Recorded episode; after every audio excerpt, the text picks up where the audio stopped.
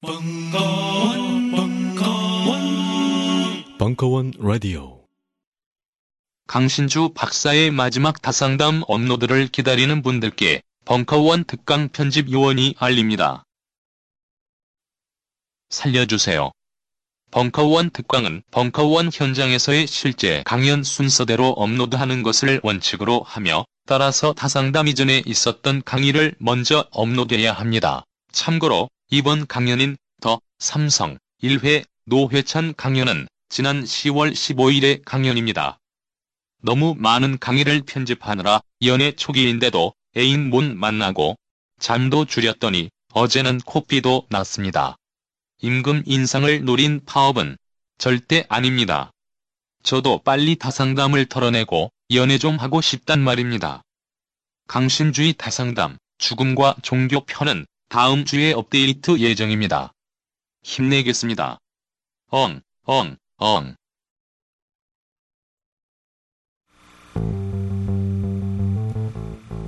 제가 박근혜 대통령의 정치는 아버지에 대한 제사다. 굉장한 촌철살인이죠. 오빠가 성추행한 건 경험이 아니에요. 내가 오빠를 덮치는 게 경험이에요. 이상하다. 바로 그 허버트 후보가 1929년에 미 합중국 대통령으로 선출되는데 상무부 장관 출신이면서 대공황을 예측 못하는 바람에 저는 사실은 김어준 총수와 낙검수를 많이 원망했었습니다. 그럼 아무런 뒤처리도 안 하고 그냥 도망가 버리고 말이죠. 물론 저도 알아요. 오빠가 촌스럽다는 거. 그렇지만 이거는 촌스러워도 너무 촌스러워. 이게 어떤 거냐면 모든 강의 동영상이 당신 손에 카카오 페이지와 벙커원 어플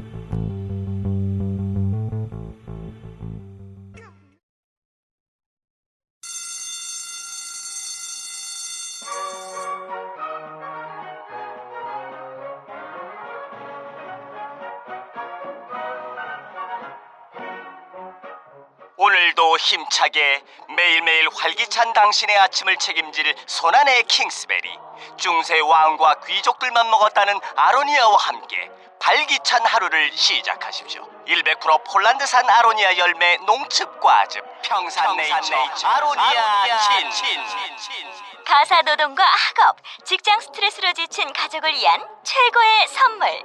한국에서 구라파의 맛과 향을 덤으로 느낄 수 있습니다. 우리 가족의 건강은 아로니아가 챙겨줘요. 100% 폴란드산 아로니아 열매 농축 과즙. 평산네이처 아로니아 친 보다 자세한 사항은 딴지마켓에서 확인하실 수 있습니다.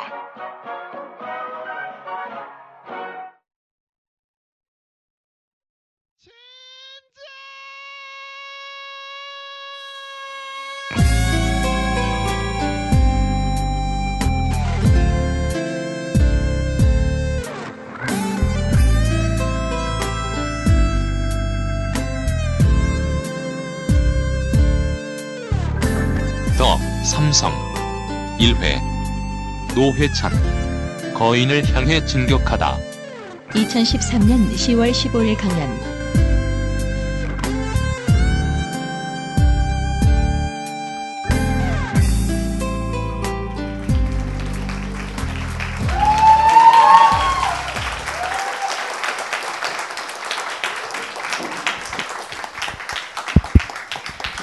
예, 여러분 반갑습니다. 어, 갑자기 기온이 낮아지고 바람이 불고 이렇게 오늘부로 여름에서 겨울로 가는 것 같습니다. 이제 날이 좀 추워지니까 좀 긴장되죠. 예, 삼성을 얘기하기에 적절한 날씨가 아닌가 그렇게 생각. 어, 2년 전인가 어, 어떤 책이 우리나라에서 굉장히 많이 팔려서 화제를 모은 적이 있었습니다. 그 책의 이름이 이제 정의란 무엇인가라는 책이었습니다. 어, 하버드 대학의 그 마이클 셀던이라는 교수가 하버드 대학에서 그 뭐 10년 이상 학생들이 가장 많이 이렇게 수강하는 아주 인기 있는 그 강좌가 이, 이 교수의 정의란 무엇인가라는 제목의 그 강좌였는데 그게 굉장히 유명해. 지금도 계속되고 있습니다만 그래서 그걸 어, 책으로 낸 게 우리나라에 번역이 되었는데 그 책이 2011년도에 출간된 걸로 제가 기억을 하고 있습니다. 그 책이 화제를 모았던 것은 일단 많이 팔렸기 때문입니다. 우리나라에서. 대개 이제 어, 사회과학 서적이나 인문 서적 같은 게 어, 워낙 적게 팔리는 어, 나라이고 더- 특히나 요즘에는 이제 또 뭐 스마트폰 이런 등의 영향으로 인해서 더욱 더 적게 팔립니다. 한 10년 전만 하더라도 책을 찍으면 기본 어, 출판 인쇄를 약 3천 부를 보통 했어요. 3천 부. 그게 다 팔리면 이제 본전이다. 보통 그렇게 얘들 얘기했는데 요즘에는 한천부 찍는다고들 해요. 천 부도 안 찍는 책도 많습니다. 그만큼 이제 책이 적게 팔리는데 이 책은 10만 부가 넘게 팔렸습니다. 저도 그 바람에 이제 그 책을 갖다 이렇게 보았습니다. 재미있게 봤는데 어, 그러나 어, 재미있긴 하지만 일반인들이 처음부터 끝까지 다 읽어내기에는 굉장히 이게 만만치 않은 그런 이제 사실 책이었어요. 어, 근데 제가 그 봤던 이유는 그렇게들 우리나라 사람들이 다른 책과 달리 이 책에 열광하는 이유가 뭘까를 알기 위해서 이제 그 정의란 무엇인가를 제가 사서 직접 봤는데 어, 사실 쭉 읽으면서 그런 생각을 했어요. 왜 사람들이 이 책을 찾았던가? 그건 저는 제목 때문에 그 찾았다고 생각을 했어요. 제목 때문에. 그러니까 정의란 무엇인가를 다 읽고 그 내용에 감동한 사람들이 이렇게 어, 독후감식으로 얘기하는 걸 듣고서 나도 읽어야 되겠다 이렇게 되겠다기보다는 그냥 제목을 듣는 순간 바로 손이 가가지고 그 책을 사게 되는 상황이에요. 그건 뭘 얘기하고 있는가요? 우리 사회가 그만큼 정의에 대해서 목말라 하고 있었던 건 아닌가? 또는 정의가 자- 우리 사회, 한국 사회의 정의가 뭔가 이렇게 잘못되고 있는 데 대한 문제의식이 평소에 가득했기 때문에 정의란 무엇인가 어, 이런 주제에 예, 바로 좀 몰입하게 된 게 아닌가라는 거죠. 사실 우정이란 무엇인가 뭐 이런 걸로 고민한다면 그건 뭔가 자기 친구 관계에 문제 있을 때 주로 그런 생각을 많이 하는 거 아니겠습니까? 어, 결혼한 지 오래된 부부가 갑자기 어느 날 갑자기 부부란 무엇인가 이러면서 술을 한잔 한다면 그는 부부 관계에 뭔가 이렇게 이상 전선이 형성되었을 때 그런 일이 벌어질 가능성이 높은 거죠. 마찬가지로 정의란 무엇인가라는 그 화두에 많은 국민들이 이제 집착하는 그 자체가 한국 사회에서의 정의가 건강하지 못한 상태에 있다는 걸 반증하는 게 아닌가 그런 생각을 사실 어, 하면서 우리 사회를 정의의 관점으로 또 정의의 창을 통해서 바라보는 이제 그런 계기가 저에게도 사실은 됐습니다. 물론 이제 그해 여름에 2011년 여름에 보니까 신문에 이제 대통령이 휴가 갈 때 가져가는 책 뭐 이래가지고 당시 대통령 누군 줄 아시죠? 예, 그분이 이제 휴가 갈 때 책을 그래서 야 이- 이런 분들은 대통령은 휴가 갈 때 책을 가져가는구나. 이제 제가 그 처음 알았는데 물론 이제 그 책을 과연 읽을 것인가에 대해서도 이제 이- 어 이제 지켜봐야만 됐지만 제가 알 수는 없는 일이고 근데 어, 대통령이 가져가는 읽으려고 하는 책이니까 이제 어 그게 이제 언론에서도 이제 이게 그 어떤 책인지 이렇게 몇 권을 대표적으로 이렇게 소개를 기사화했더라고요. 보니까 바로 정의란 무엇인가라는 책이 있었습니다. 저는 굉장히 놀랐어요. 진짜 이 책을 읽을 것인가? 또 읽으면 어떻게 변할 것인가? 뭐 이런 게 굉장히 여러 가지로 궁금해서 제가 기억에 담아뒀는데 그 후에 이제 그 책 그 후에 뭐 어, 다른 소식은 없었습니다. 다만 이제 그 해 말 2011년 말에 이제 임기 말이다 보니까 대통령 측근 굉장히 오래된 이제 가까운 사람들의 또는 뭐 이렇게 친, 친인척 관계해 가지고 여러 비리들이 이렇게 막 드러나고 사건화되고 그런 관계된 사람들이 검찰에 불려가는 일들이 이제 막 벌어지기 시작을 했습니다. 그때 그 사건들이 어떻게 처리되는가 하는 걸 제가 눈여겨 보니까 역시 정의란 무엇인가라는 책을 안 읽은 게 아닌가 저는 만일 읽었다면 그거는 정의란 무엇인가가 아니라 정이란 무엇인가 뭐 이런 뭐 그런 책을 읽은 게 아닌가 내가 그래서 그때 트위터에도 이제 그런 내용을 글로 올렸던 기억이 납니다. 예, 정의란 무엇인가? 어, 사실 어, 이 문제는 굉장히 그 우리 사회에서도 굉장히 중요한 문제입니다. 예를 들면은 어, 작년 2012년 대통령 선거 때 어, 여야를 막론하고 모든 후보들의 가장 굵직한 가장 핵심적인 어, 공약이 되었던 게 사실은 정의 문제입니다. 어, 달리 표현하면 경제 민주화라고 이렇게 얘기됐던 더 이상 이제 경제 민주화를 미룰 수 없는 상황까지 우리 사회가 왔다는 것. 어, 그리고 다수 국민들의 절절한 요구가 경제 민주화에 있다 보니까 어, 일단은 선거를 통과하기 위해서도 마음에 있든 없든 그런 경제 민주화에 관련된 신념과 철학과 의지가 있든 없든 관계없이 다들 경제 민주화와 관련된 공약들을 내놓고 어, 국민들에게 막 약속하는 그런 일들이 이제 벌어졌습니다. 그 경제 민주화라는 게 사실은 뭡니까? 그 경제 민주화는 두 개의 큰 운동장으로 구성되어 있습니다. 하나가 분배 문제이고 하나가 시장의 문제입니다. 시장에서 정의를 바로 세우는 것, 그리고 분배에서 정의의 수준을 높이는 것, 이게 바로 경제 민주화입니다. 다 사실은 정의의 문제다라고 얘기를 할 수가 있습니다. 그리고 이 경제 민주화를 어떠한 폭으로, 어떠한 속도로, 어떤 수준으로 진척시키는가 하는 것이 사실은 어, 선진국 정치가 일상적으로 다루는 그런 주제들입니다. 근데 이제 우리 사회는 이런 경제 민주화, 경제에서의 정의, 시장에서의 정의, 어, 그리고 분배에서의 정의만이 아니라 다른 영역에서의 정의까지도 심각하게 지금 어, 병들어 있다. 제대로 서 있지 못하다라는 겁니다. 사실 어찌 보면은 어, 민주주의라는 것은 대통령만 국민이 직접 뽑으면 민주주의 다 모든 것이 다 충족되는 것은 아닙니다. 그래서 마치 우리가 옷을 입을 때 첫 단추를 꿰매낸 것처럼 대통령을 국민들이 직접 뽑는 일은 가장 초보적인 민주주의의 첫 걸음이라고 할 수 있는 그가 되겠죠. 사실 대통령조차도 국민이 제대로 뽑지 못하는 상태에서 다른 걸 뭐 좀 제대로 한다고 한들 그게 큰 의미가 없기 때문에 대통령 그 가장 큰 정치 권력을 국민의 손으로 즉 국민이 원하는 대로 정하는 것이 첫 단추인 것은 사실입니다만은 어찌 보면 지금 한국의 민주주의의 수준 상태는 옷을 입긴 입었는데 첫 단추만 꿰맨 상태. 나머지 단추는 하나도 제대로 꿰매지 않은 어, 열려 있는 어, 그런 상태나 다름이 없다라고 저는 사실 생각을 하고 있습니다. 이 대통령을 국민의 손으로 직접 뽑는 것도 국민들이 싸워가지고 쟁취해낸 겁니다. 그게 바로 1987년에 6월 항쟁이었고 그래서 그해 말에 헌법을 고쳐서 헌법을 고쳐가지고 어, 대통령을 갖다가 국민의 손으로 뽑도록 지금의 헌법이 만들어진 겁니다. 그 전까지는 대통령조차도 우리 국민들이 마음대로 못 뽑았던 거죠. 누가 뽑았습니까? 어, 권력을 찬탈한 독재자들이 자기들 마음대로 대통령을 갖다가 어, 정했던 거죠, 사실은. 그렇게 보면은 이 대통령을 국민의 손으로 뽑는 것은 우리 역사에서는 굉장히 중요한 전환점이었습니다.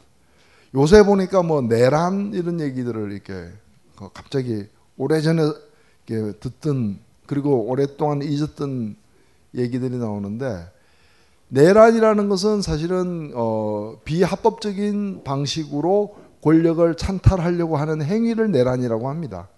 그것이 성공하든 실패하든 간에 하여튼.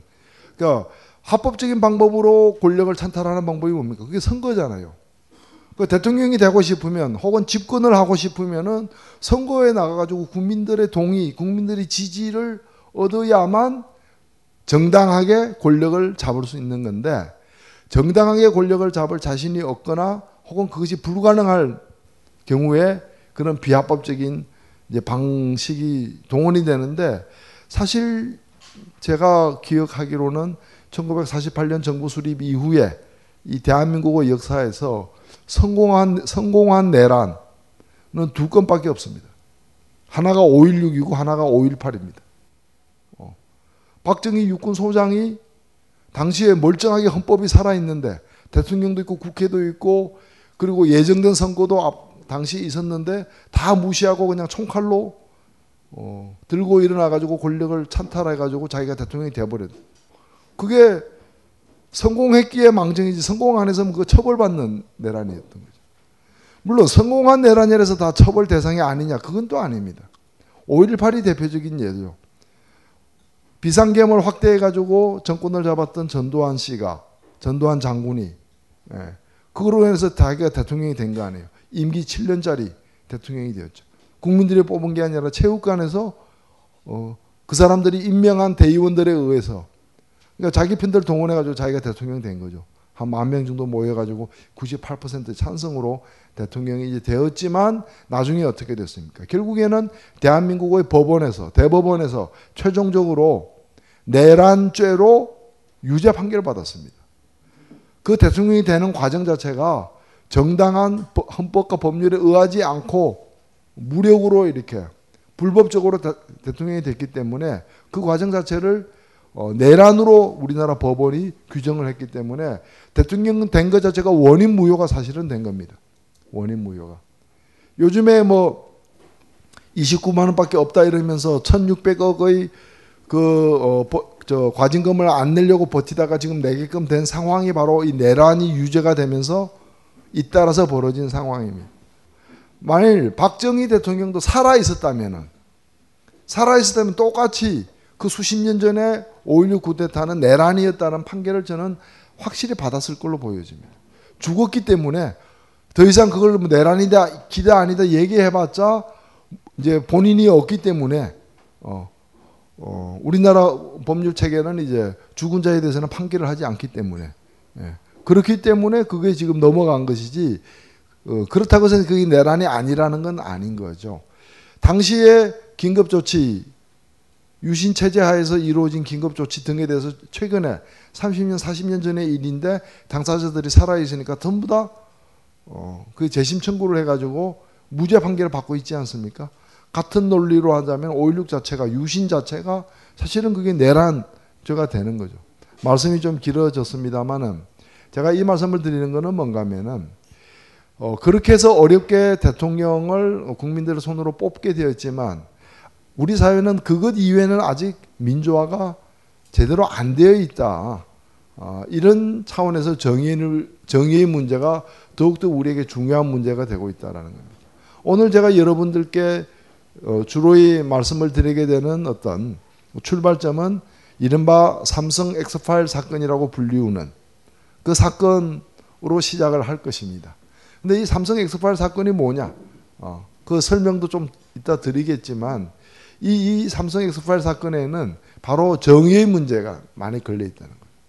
이 사건이 처음 터졌을 때 당시에 법무부 장관이었던 어, 당시 열린우리당 어, 참여정부 하에서 법무부 장관이었던 어, 천정배 장관이 국회에서 이 사건에 대한 어, 정부 측 어, 입장이라고나 할까요? 시각을 소개 그 얘기한 바가 있습니다. 삼성 엑스파일 사건은 대한민국 역사상 가장 거대한 정치, 경제, 검찰, 언론, 권력의 어, 최대의 부정 비리 사건이다 이렇게 규정을 한 바가 있습니다. 이 사건에는 등장하는 게 정치 권력이 등장합니다. 경제 권력이 등장합니다. 그리고 제3의 권력이라고 하는 언론이 등장합니다. 막강한 사법 권력인 검찰이 등장합니다. 이들이 이 사회의 정의를 뿌리채 뽑고 있는 어떤 그 사건의 현장이 바로 엑스파일 사건입니다. 그래서 여기에서 보면 과연 우리 사회에 사법 정의가 있느냐. 이 사건이 그 뒤에 어떻게 처리되는가 하는 그 과정 속에서도 이 사회에 한국 사회에 과연 사법 정의가 살아 있느냐라는 심각한 문제가 이제 제기되는 어, 과정이었고 어, 그리고 그 이 사건에서 드러난 어, 정경유착을 보면서 어, 대한민국 정치에 그리고 경제 권력의 운용에 그리고 언론이 어, 이 또 권력에 개입하는 그런 과정에서 어, 또 검찰 권력이 행사되는 그런 어떤 방식에 있어서 정의란 무엇인가 하는 심각한 문제 제기가 이루어진 것이. 따라서 삼성 맥스파일 사건은 어, 아직 끝나지 않았습니다. 저는 법률적으로도 끝나지 않았다고 생각합니다. 이미 대법원 판결은 내려졌다고 하지만은 최근에 긴급조치 유신 시대에 이루어졌던 긴급조치와 관련된 그 유죄 판결들이 전부 다 어, 다시 법원에 의해서 재심 판결을 받고 무죄가 선고되는 그런 과정을 보십시오. 어. 결국 역사의 재판만 남아 있는 것이 아니라 어, 역사의 재판 속에서 재판 속에서 새롭게 어, 법률적으로 다뤄질 수도 그 가능성도 여전히 열려 있기 때문에 법률적 심판도 사실은 끝난 게 아니다라는 것이고 그 이외에 다른 영역에 있어서는 여전히 우리 사회가 해결해야 될 과제로서 우리에게 던져진 어, 숙제 과제로서 어, 우리 앞에 남겨져 있다 이렇게 생각이 됩니다. 자 이제 좀더 어, 좀 구체적인 내용으로 이제 들어가 보도록 하죠. 어, 2000, 이 사건이 발생한 것은 2005년입니다. 2005년. 2005년이면은 이제 17대 국회가 어, 시작, 지금은 19대 국회인데 17대 국회가 시작된 지 두 번째 되는 해이고 참여 정부가 이제 출범한 어, 출범한 지 3년 차가 되는 그런 이제 해였습니다.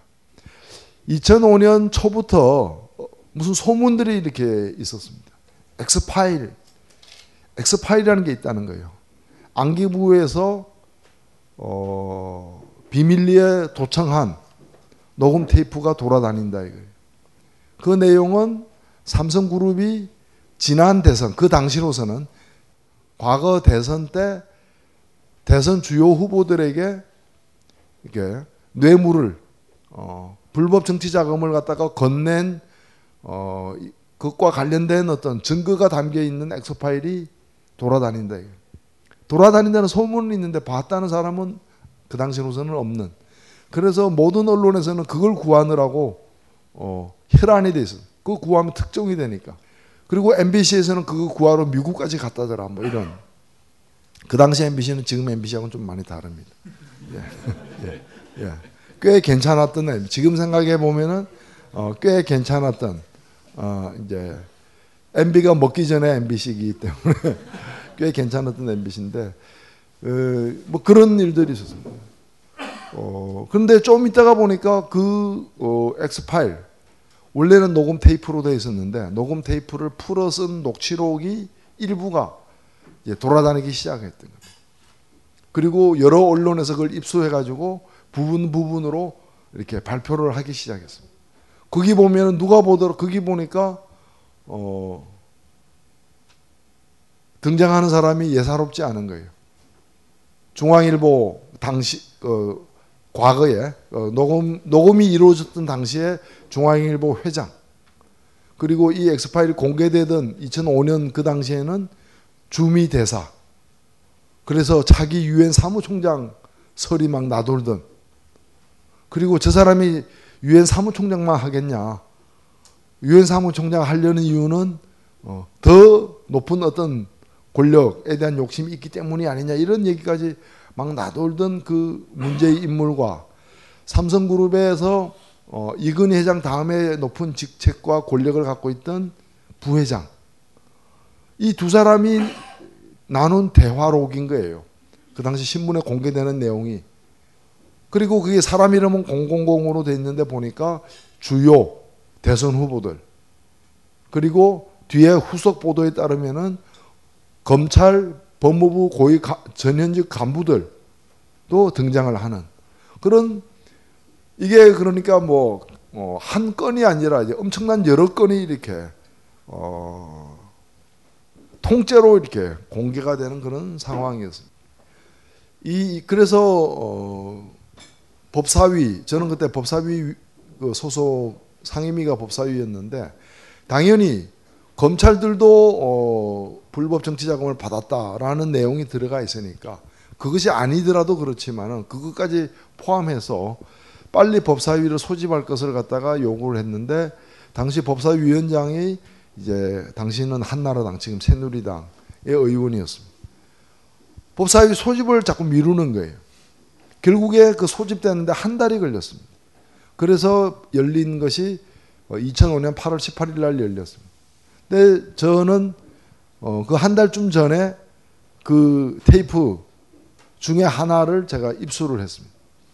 입수를 해가지고 그 내용을 들어보니까 나중에 이제 이게 검찰로까지 가고 뭐 이러면서 그 성문 분석이라고나 할까요?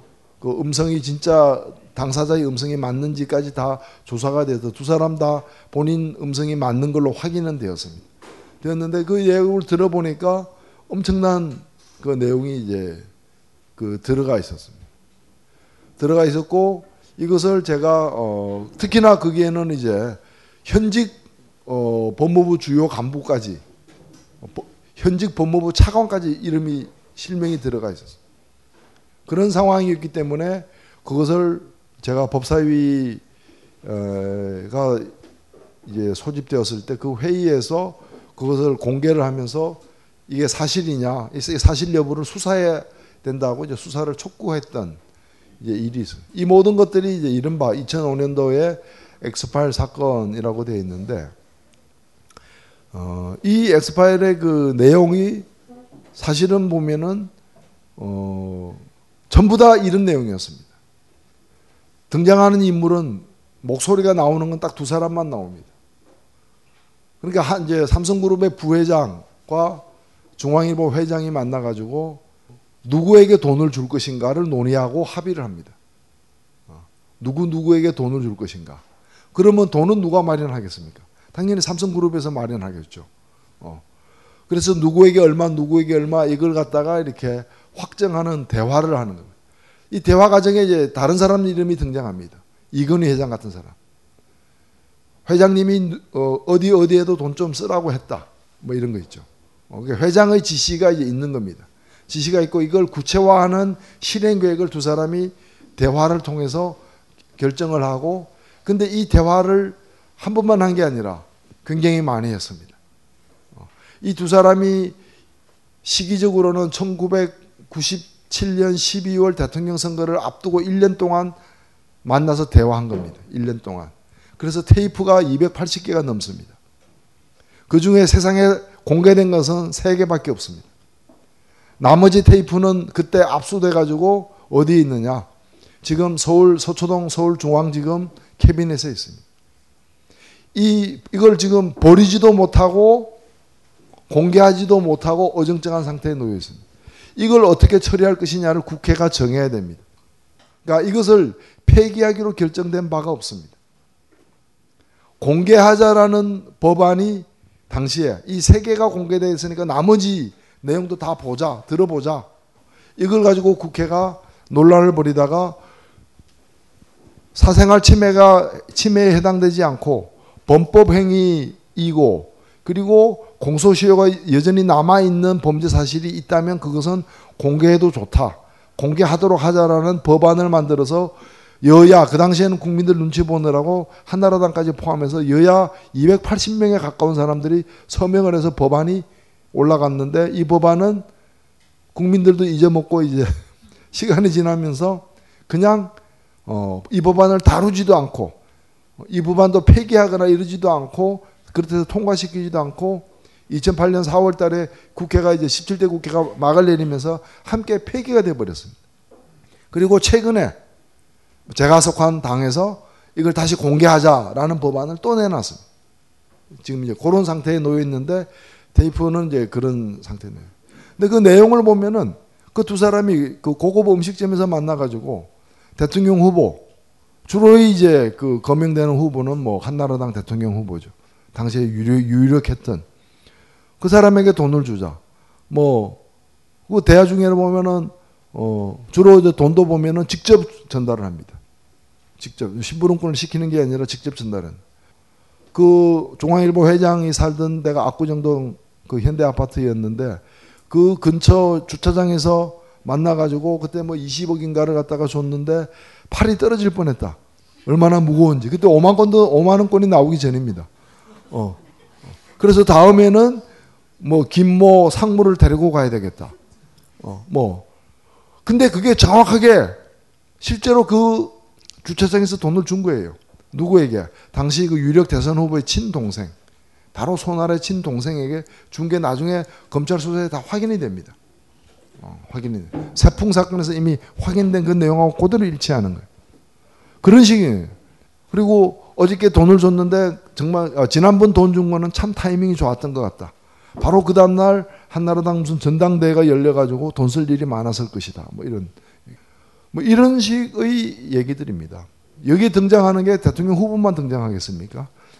어, 누구 뭐 언론사 출신의 한나라당 어, 성남 쪽 삼선 의원 뭐 그 당시에 무슨 상임위원장인데 그 사람에게도 돈을 좀 줘야 되겠다. 누가 요새 돈 달라고 자꾸 칭을 대는데 돈 좀 줘. 뭐 이런 누구 얼마 누구 얼마. 그리고 이게 이제 비디오가 아니라 오- 오디오 테이프로 돼 있는데 자세히 들어보면은 녹취록에는 안 나오지만 테이프를 들어보면은 그런 게 나옵니다. 예를 들면 홍길동에게 5, 뭐 이러면은 상대방이 복창을 합니다. 홍길동에게 5. 여러분 어떤 광경일 것 같습니까? 받았을 때 되게 복창하지 않아요.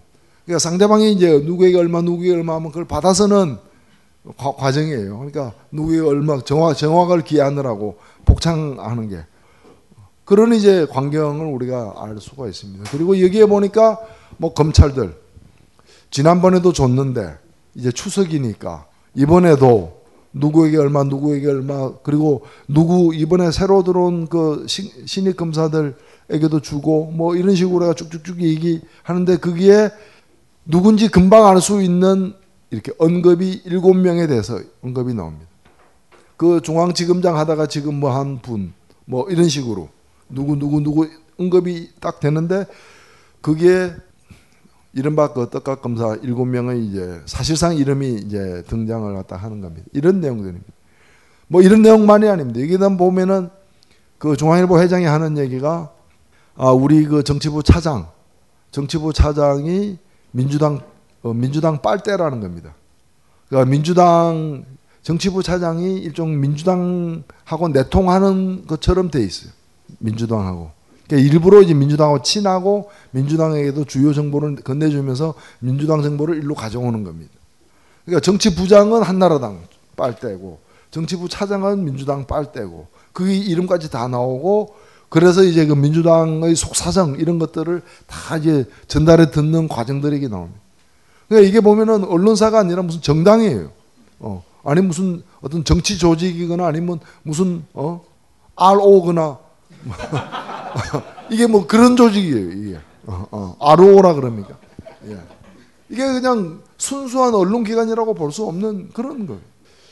그래서 이제 이 내용을 어, 당시에 국민들도 굉장히 이제 설마 설마 했던 그리고 그러려니 생각은 했지만 물증이 없었던 그래서 확정적인 그 물증이 이제 등장을 한 것입니다.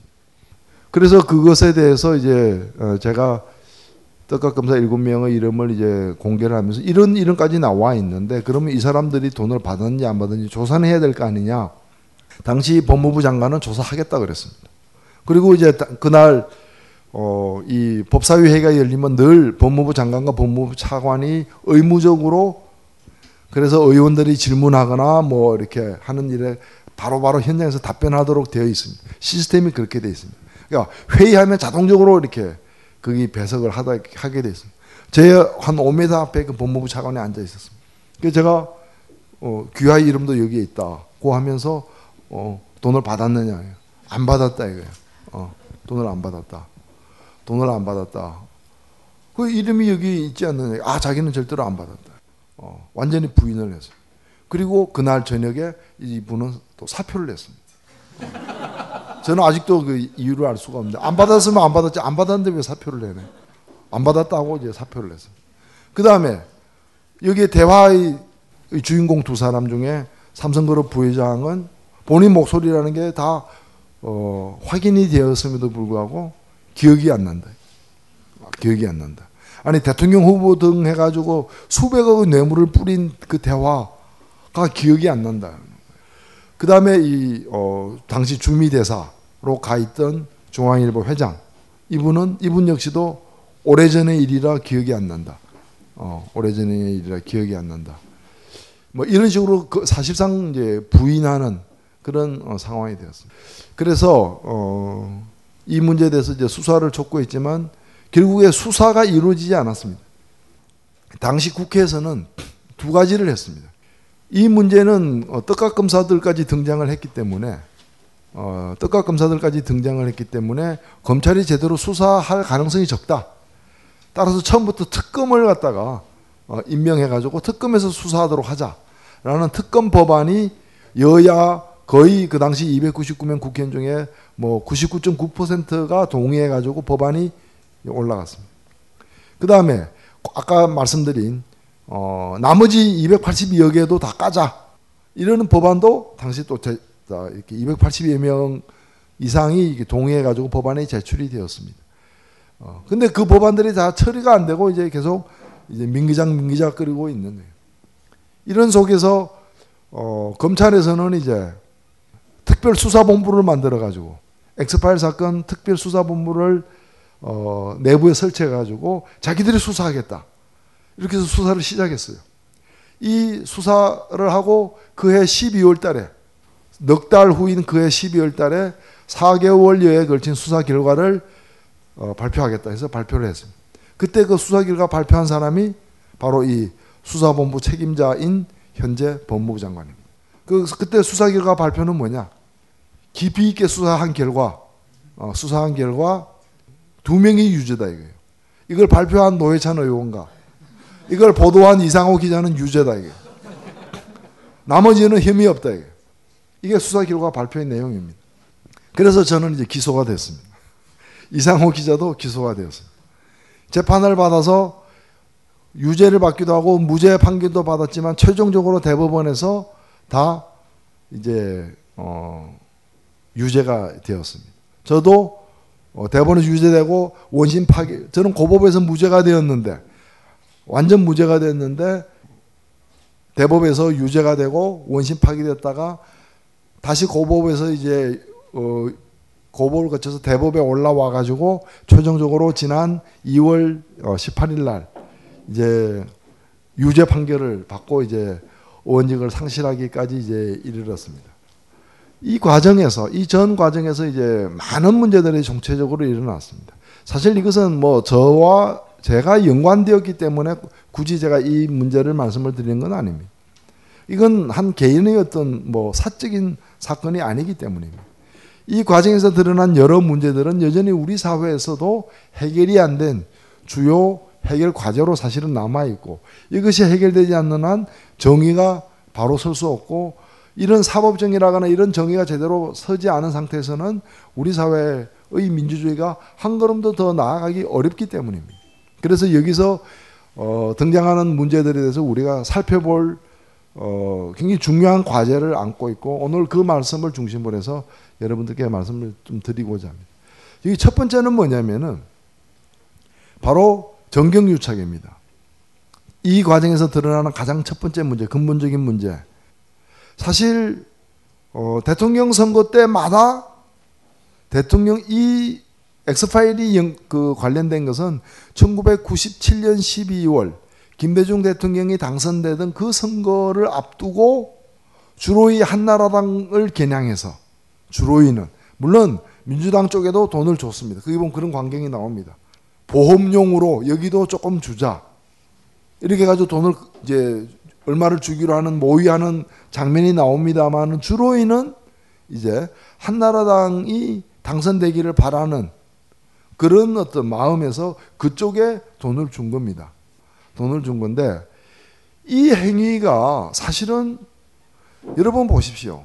어느 나라에 그 나라 주요 기업 내지 그 나라 주요 경제인이 어, 경영인이 대통령을 뽑거나 수상을 뽑을 때 이렇게 돈다발을 안기는 나라가 정상적인 나라 치고 어느 나라가 있습니까?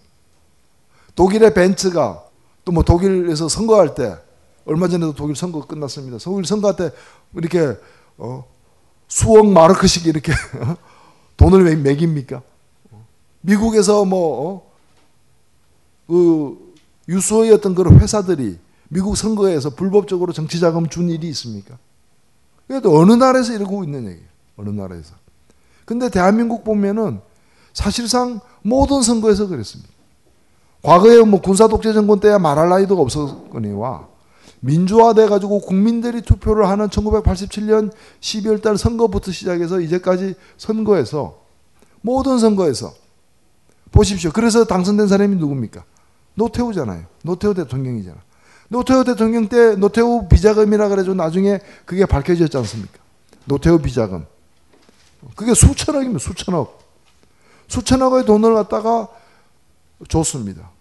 그 준 사람들이 누굽니까? 이건희 삼성그룹 회장을 포함해서 어, 정주영 회장 등 해서 우리나라 주요 재벌이 전부 다 포함이 됐습니다. 그 사람들은 어떻게 됐습니까? 1995년 법원에서 최종적으로 유죄 판결을 받지 않았습니까? 유죄 판결을. 그 다음에 김영삼 대통령 때 이른바 세풍 사건으로 해가지고 국세청 현직 차장이 세금을 걷는 게 아니라 불법 정치 자금을 걷어가지고 그걸 여당 후보, 유 회장 후보 측에 줘가지고 어? 그것 때문에 대통령 후보 친동생까지도 구속되는 국세청 차장 출신도 구속되는 사실은 그 후보도 구속시켜야 됐던 거였죠. 봐준 건데 이때도 그 재벌들이 다 연관이 삼성그룹이고 하나도 안 빠지고 다 들어가 있었어요. 그 다음에 97년 선거도 엑스파일 사건을 통해서 드러났다시피 됐습니다. 2002년 선거 노무현 대통령 때 밝혀진 그 직전에 밝혀진 이른바 여러분 차 떼기 사건이라고 기억이 가물가물하시죠. 고속버스 터미널에서 어, 휴게소에서 그냥 가방으로 주기에도 돈이 많으니까 그냥 차에 실어서 차를 통째로 키를 줘가지고 차 떼기 사건. 그게 어느 선거입니까? 2002년 대선입니다.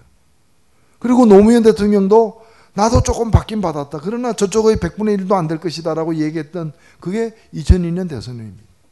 그러니까 2007년 대선부터는 모르겠습니다. 아직 안 드러났으니까. 그러나 명확하게 드러나고 사법적으로 처벌받은 것까지 그걸 기준으로 놓고 보더라도 역대 민주화된 이후 모든 대통령 선거에 돈다발을 가지고 불법으로 불법 정치 자금을 살포를 한 겁니다. 그러니까 계속 들켜서 처벌받고 폭로대가 처벌받으면서도 포기하지 않고 불굴의 어, 그런 의지로 정치 자금을 갖다가 어. 이게 말이 되는 얘기냐 이게 어쩌다가 한 번 그랬다거나 혼난 일은 안 한다거나 이런 게 아니라 계속해서 그래도 누가 합니까? 이런 대통령 선거에 불법 정치 자금을 갖다가 무슨 저 아래선에서 합니까? 액수 같은 게 다 총수가 재벌 총수가 결정해 가지고 2인자 정도가 운반하는 그런 시스템으로 다 해왔다는 거예요. 이거는 저는 어, 이게 내란에 준하는 행위라고 저는 생각합니다. 이거야말로 헌정질에서 파괴 행위 아닙니까? 생각해 보십시오. 대통령은 누가 뽑습니까? 국민이 뽑습니다. 그런데 대, 국민의 의사대로 국민의 뜻대로 갑이 당선되든 의리 당선되든 홍길동이 당선되든 철수가 당선되든 누가 되든 그렇게 돼야 되는데 어, 돼야 되는데 이게 돈으로 개입한다는 얘기는 국민의 뜻과 다르게 어, 우리 돈 가진 쪽의 의지대로 민심을 왜곡시켜 가지고 당선시키기 위해서 돈이 동원되는 거잖아요. 삼성그룹의 입장은 국민이 원하는 사람이 대통령이 되는 거다. 이러면 돈 쓸 이유가 없잖아. 삼성그룹의 입장은 국민들이 누굴 원하든 관계없이 우리가 원하는 사람이 되기를 바란다. 근데 그렇게 되려면 돈이 필요한 거죠. 그렇다면 가장 중요한 우리 정치적인 어, 행위가 대통령 뽑는 일인데 대통령 뽑을 때 거기다가 불법으로다가 개입을 하는 것 이거보다 더한 헌정 질서 문란 행위가 어디 있습니까?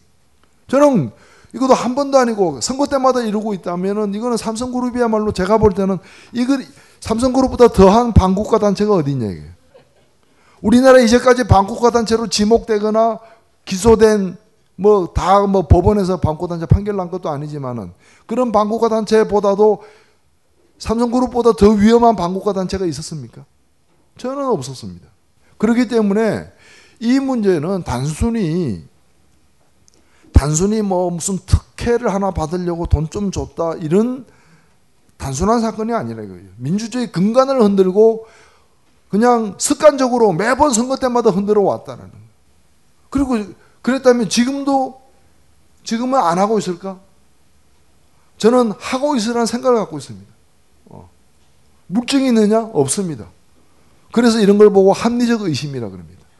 의심은 의심인데 굉장히 합리적이지 않아요? 물증이 없으니까 의심인 거죠. 증거가 없으니까 의심이지만 의심할 만한 상태인 건 분명합니다. 이게 가장 큰 문제다. 이 문제가 우리 사회에서 이 정경유착의 문제는 어, 어, 아직도 해결이 안 되고 있는. 지금 우리나라에 보면은 이제 공직자들이 부패의 문제는 세계적으로도 높은 우리 우리나라 이 수준을 자랑하고 있습니다. 반부패의 수준이 아니라 부패의 수준. 우리 지금 15위 뭐 경제대국이다 뭐라고 하지만은 지금 OECD 가입 국가 중에서 가장 부패한 나라가 어디입니까? 대한민국하고 터키잖아. 이 부패 지수로 보면은 세계 40위권에. 인데 그 중에서도 핵심적으로 다른 부패보다도 더 핵심적인 게 권력 창출에 개입하는 이것이 우리나라의 예전 과제로 돼 있다는 거. 그리고 여기에 대해서 처벌을 받았는 제대로 엑스파일 사건을 통해서 처벌을 받았느냐 안 받는데 당사자 핵심 당사자가 누굽니까? 그 그룹 회장이잖아요. 처벌 안 받잖아요. 다 아래 사람들이 받잖아요. 어. 이 조선 시대입니까? 돈을 내거나 뭐 이렇게 사람을 사서 대신 어, 매를 맞게 만드는 그런 제도가 우리나라에 있습니까? 두 번째는 뭐냐면은 여기서 이제 언론의 문제입니다. 언론의 문제.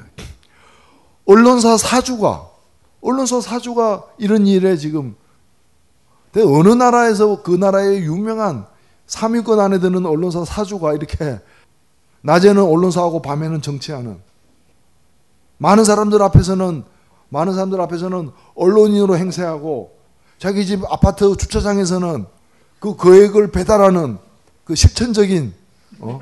어? 어? 어? 정치 부패의 어떤 어? 실천가로서 이렇게 이런 예가 어디에 있습니까? 지금도 사실은 마찬가지입니다. 언론이 정의의 사실은 지금 언론들이 누리고 있는 언론의 자유는 수많은 사람들의 희생으로 그 수많은 학생들, 시민들, 양심적인 시민들 이런 사람들이 그 유신 체제의 그 서슬푸른 독재하에서 또는 전두환 정권의 탄압하에서 언론의 자유 확보하자라고 그렇게 외쳐가지고 확보된 겁니다.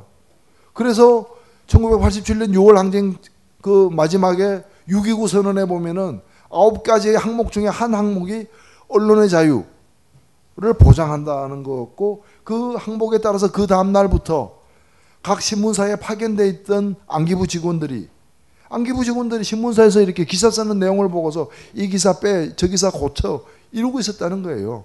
이 안기부 직원들이 다 철수를 했습니다. 언론의 자유는 언론인들도 싸워 일부 언론인들도 싸웠지만 사실은 국민들이 희생을 감수하면서 싸워서 갖다 준 겁니다. 그렇게 해서 회복된 언론의 자유를 가지고 이 땅의 언론들이 뭘 하고 있나? 일부 언론은 일부 언론은 그 언론의 자유를 가지고서 그렇게 해서 회복된 언론의 자유를 활용해서 기득권들의 어, 일탈 행위를 옹호하는데 지금 이바지하고 있는 거 아니에요? 언론이 정의의 편에 서기는커녕 어, 최소한 중립의 편에는 서야 될 거 아니냐. 중립의 편에. 근데 오히려 불의의 편에 서는 일들이 점점 많아지고 무슨 관계기관 대책회의의 관계기관 중 하나인 것처럼 행동하고 있다. 얼마 전에 보니까 과거에 그 중앙정보부에서 악명 높았던 간부로 활동했던 사람이 그 조선일보에다가 칼럼을 썼어요. 정교조가 해고자들까지 조합원으로 하고 있는 등 불법 상태에 놓여 있는데 이거 왜 가만두냐 이거예요. 그리고 그게 칼럼에 실렸어요. 그리고 일주일쯤 지나니까 새누리당 최고위원회를 하는데 아침에 새누리당 대표라는 사람이 똑같은 내용을 얘기를 하는 거예요.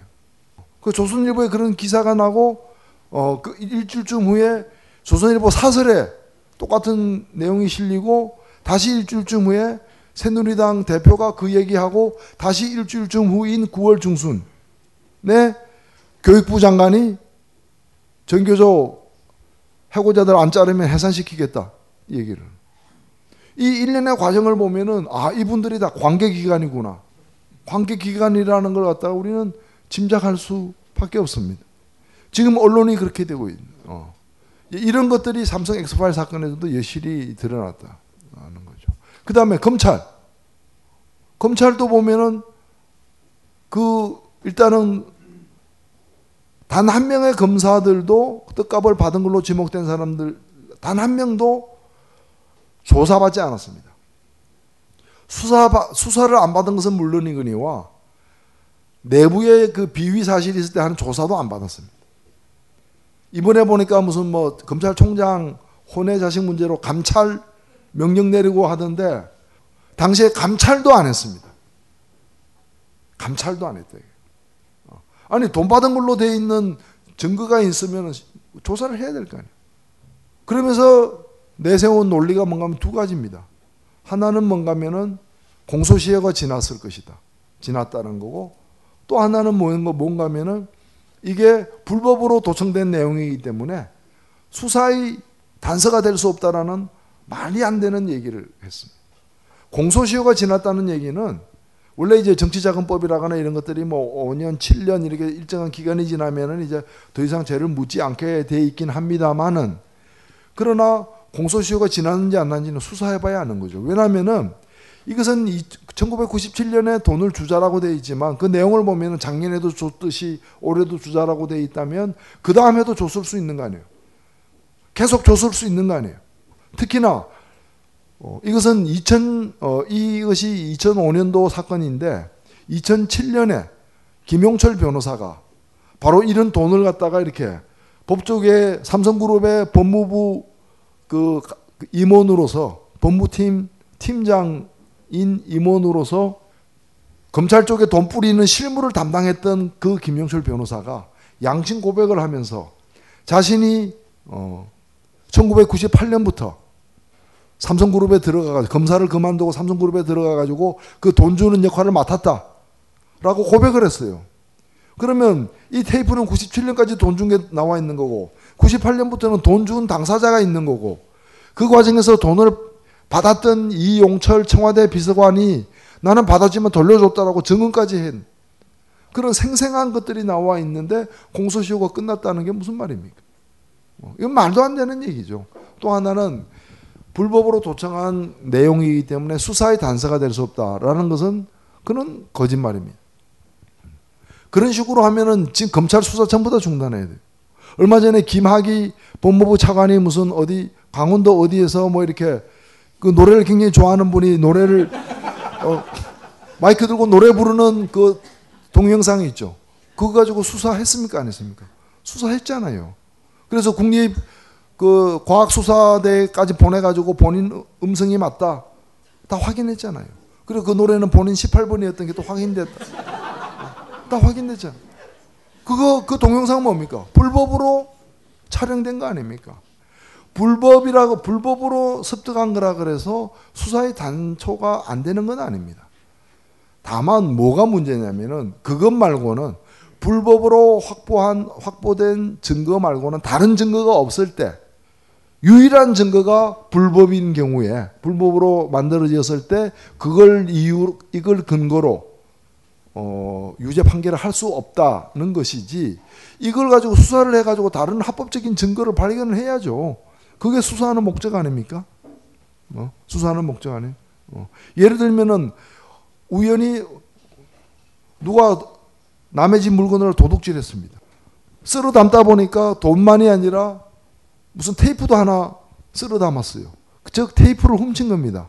근데 그걸 도둑이 들어보니까 그 내용에 이 물건 소, 소유자가 살인을 했다라는 정황이 들어가 있는 그 테이프에.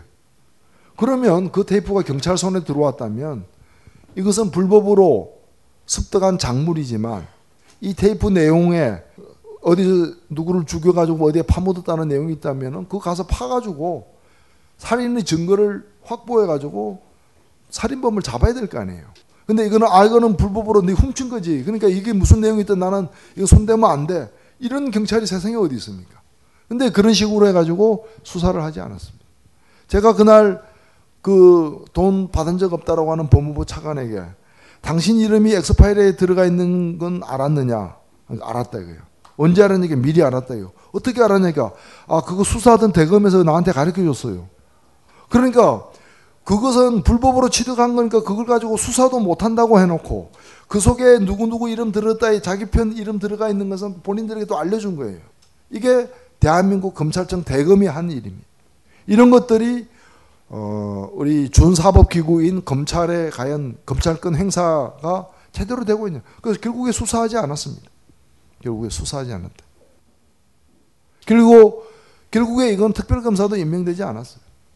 나중에 김용철 사건 때문에 특별검사 결국에는 임명이 됩니다. 그때도 제가 뭐 임명하자 그래서 된 건데 그때도 이상한 사람이 임명이 됐습니다. 과거에 삼성으로부터 관계가 이렇게 걱정이 되었던 어, 걱정스러운 관계를 유지한 걸로 알려진 사람이 된 거예요. 특검이 돼가지고 그분이 뭐 했어요? 모든 걸 다 이렇게 혐의 없음 무죄로 다 만들어 놓고 심지어는 삼성이 그 불법으로 정리한 사건까지도 다 관계해가지고 비밀리에 숨어있던 차명 재산 그 수천억을 갖다가 현 삼성그룹 회장의 합법적 재산으로 만들어준 거 아니에요. 오히려 재산을 불려주고 이제 삼성 특검이 끝났습니다. 그 후에 이제 몇 년 지난 뒤에 그 삼성 특검의 자제분이 아들이 삼성그룹에 특채됐다는 소식을 우리는 신문을 통해서 확인할 수 있습니다. 무엇의 대가입니까? 삼성 특검 고맙게 잘해줬다. 이거 검찰권 행사가 제대로 안 되고 있는데 대한 문제가 여기서 어, 크게 노정이 됐다는 거예요. 그 다음에 또 어, 마지막으로 얘기할 수 있는 것은 사법부의 문제입니다. 법원의 문제도 역시 있습니다. 이런 것들이 제대로 단죄되기만 하면은 사실 이런 범죄는 되풀이되기 힘듭니다. 제가 그 전에 뭐 지금은 안 하고 있는 저공병인가요? 그거 하면서 이제 전경련 문제 다룰 때 제가 그 얘기를 했었습니다.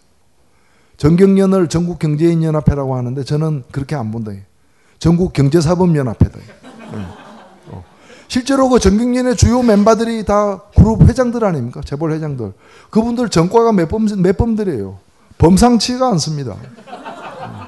1범, 초범 이런 게 아니에요.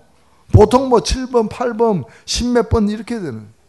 어느 나라에, 전 세계 어느 나라에 어, 존경받아야 될 그런 경제 지도자들, 경영인들, 돈 많다는 게 꼭 죄입니까?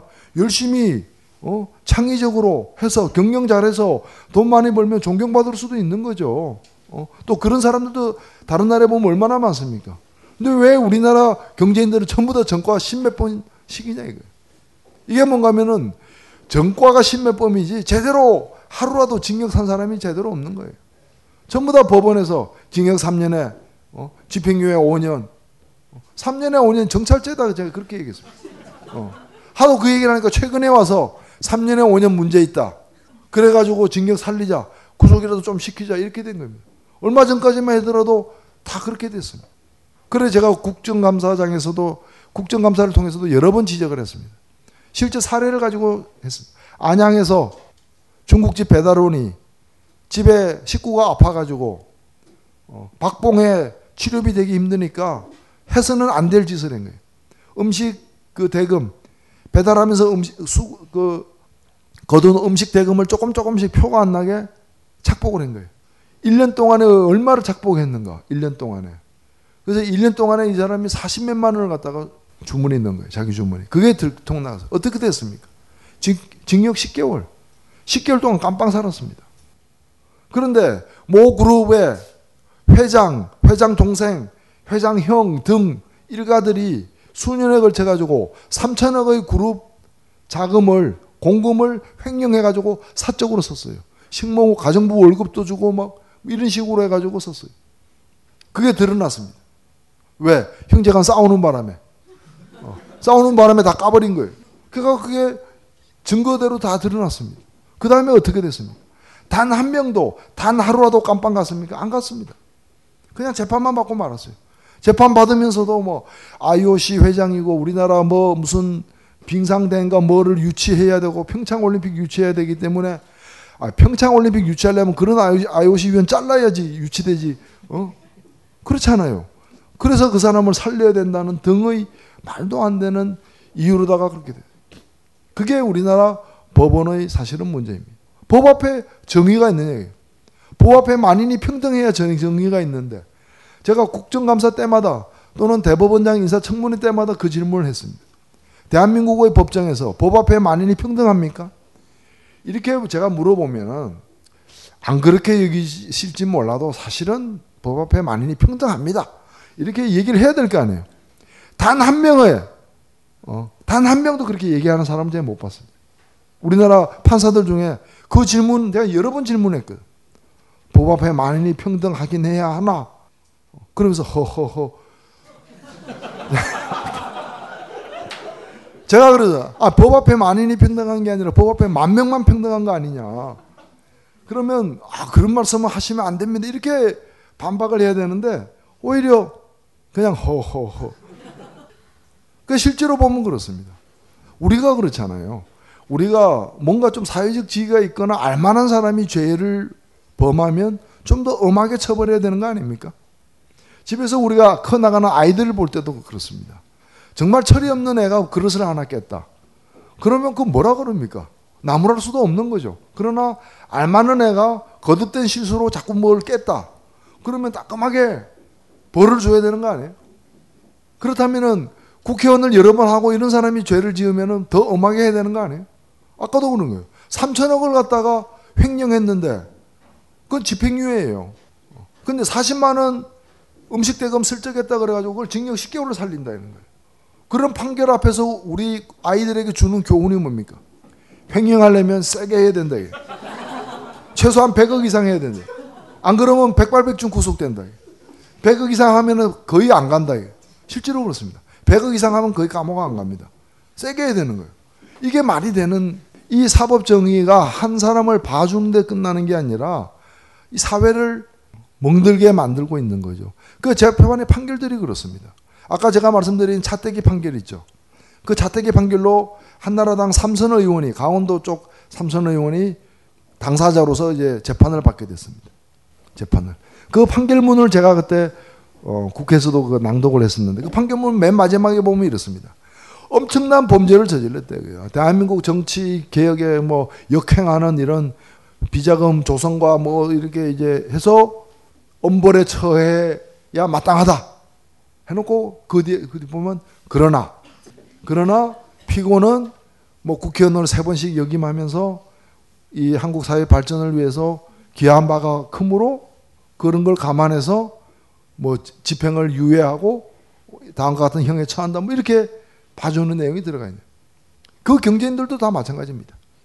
3천 원씩 횡령해 가지고 회사를 위태롭게 하고 뭐 이렇게 쭉 해서 이렇게 준엄하게 꾸짖은 다음에 그러나 피고는 어, 경제인으로서 오랫동안 경제에서 오랫동안 자기 돈 버는 사람인데 국가 경제 발전에 기여한 바가 크고 뭐 이렇게 해서 봐준다 이렇게 돼 있대요. 그래서 제가 대법원장 인사청문회 때 그 대법원장 후보에게 물었습니다. 수십 년간 판결을 많이 내리는 분이고 또 수많은 판결을 지켜봐 온 분인데 이런 거 많이 보지 않았으니까 많이 봤다 이거예요. 그러면 예를 들면 어떤 농민이 뭐 우격다진 것 때 실수로 누굴 폭행해가지고 재판을 받게 됐는데 그런 사람에게 폭행했기 때문에 이거는 처벌받아야 한다. 그러나 피고는 농민으로서 평생 땀 흘려 농사를 지으면서 국민들의 먹거리를 갖다가 대기 위해서 노력한 바가 크므로 봐준다. 집행을 위한다. 이런 거 받느냐. 어? 아니면 피고는 노동자로서 어? 저임금과 장시간 노동에도 불구하고 이 나라 산업 발전을 위해서 평생을 바쳐서 일한 그 공을 생각해서 뭐 봐준다. 이런 거 받느냐. 그런 거는 없지 않느냐. 왜 없느냐. 그런 거는. 법 앞에 만인이 평등하지 않다는 것. 그런 것 때문에 이런 거대 권력들에 의한 거대 범죄가 계속되는 겁니다. 그리고 이번에도 보십시오. 그 아들, 이제 후계자로 지목된 그 아들, 그 아들의 아들, 이 국제중학교 어떻게 들어갔습니까? 그 한 명을 갖다가 불법으로 그 합격시키기 위해서 멀쩡한 애들 낙방시키고 사회적 배려자에게 우리 사회가 무슨 배려를 해야 되네? 엄벌로 배려해야 되는데 엄벌 말고 배려할 게 없잖아요. 근데 이거는 이제 불법 백화점인 거예요. 모든 영역에 걸쳐서 불법 행위를 하고 있어요. 모든 영역에 걸쳐서. 여기도 지금 우리 삼성 해고자들 어, 와 있습니다만 노동조합 만드는 건 합법적인 권한이에요. 그건 헌법에 보장된 거예요. 노동조합이 필요 없는 회사 그거는 헌법을 부정하는 거예요. 노동조합을 만들지 안 만들지는 당사자들이 결정하는 문제고 그 결정에 개입하면은 부당노동 행위인 거예요. 근데 오늘도 노조를 갖다가 와해하고 노조를 못 만들게 만드는 문건이 공개되었음에도 불구하고 노조 없는 회사를 만들기 위해서 그렇게 했다라고 떳떳하게 얘기를 하고 있는 거예요. 회사가 노조가 없을 수도 있어요. 모든 회사에 꼭 노조가 있어야 되는 법도 없어요. 다만 그 결정은 조합을 만들 권리가 있는 노동자들, 그 기업의 종업원들이 스스로 자주적으로 판단을 내려야 되는 것이고 그 판단에 개입하는 순간 부당 노동 행위로 형사 처벌하도록 돼 있대요.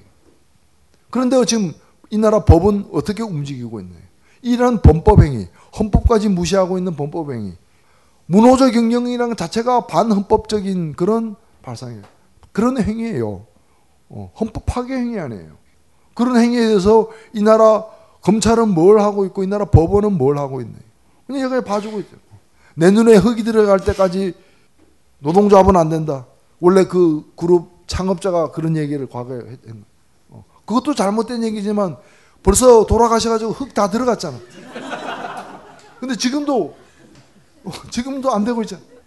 근데 어느 나라에서 예를 들면 벤츠 자동차 같은 세계적인 회사는 벤츠 자동차의 노사 관계는 그 대학원에서 그 노사 관계론 같은 거 가르칠 때 그 하나의 그 이 텍스트로 돼 있어요. 벤츠 자동차 사례 이래 가지고 모범 사례로서 노동조합이 잘 되고 노동조합과의 관계가 좋으면서 회사를 세계적인 회사로 수십 년, 백 년 가까이 끌고 있는 그런 회사들이 얼마나 많습니까?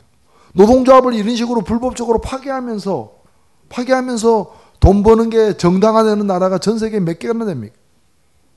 후진국에나 있을 수 있는 일이에요. 후진국에나. 그러니까 삼성그룹은 아직 1987년이 안 된 거예요. 민주화가 안 된 거예요. 독재인 거죠. 독재인 거죠. 어. 노동조합 허용하지 않는다는 얘기는 정치 권력으로 따지면 야당을 허용하지 않는다는 얘기가 똑같은 겁니다.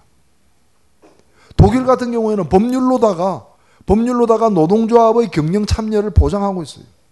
경영에도 노동조합이 들어와야 된다 이거예요. 근데 우리는 경영 참여를 못하게 하는 것은 물, 어, 넘어서서 노동조합의 존재 자체를 갖다가 부정하는. 지금 대한민국의 유수의 재벌들 중에 노동조합 선거할 때 선거 개입 안 하는 선거 개입 안 하는 회사가 있습니까? 현대자동차를 포함해서 현대중공업을 포함해서 큰 회사일수록 막대한 돈을 써서 노동조합 선거에 개입하는 거예요. 민주당 최고위원 선거할 때 새누리당이 돈 들고 개입하면 어떻게 됩니까? 그거하고 똑같은 거예요. 말이 되는 얘기예요, 이게. 말이 되는 얘기. 이런 것들이 왜 사법부가 이런 어, 명백한 범법 행위와 불의의 앞에서 불의의 편에 명백하게 수십 년간 서왔고 지금도 그것이 계속되고 있다. 삼성 엑스파일이 처리되는 과정도 마찬가지입니다. 삼성 엑스파일 처리. 이 사건의 과정에서 최종적으로 대법원이 내린 판결을 보면은 드러나고 있습니다. 우리나라 법률의 통신비밀보호법은 사실 통신비밀보호법에 보면은 불법으로 어, 불법으로 이 타인의 어떤 통신 내용을 듣는 걸 금하고 있습니다. 즉 도청을 어, 불법으로 하고 있어요. 그 다음에 도청된 불법으로 취득한 내용을 공개하는 것도 법으로 금하고 있습니다. 그런 점에서 제가 그걸 공개한 행위는 또는 이상호 기자가 공개한 행위는 어떤 면에서 보면은 그 법을 어긴 면은 있습니다.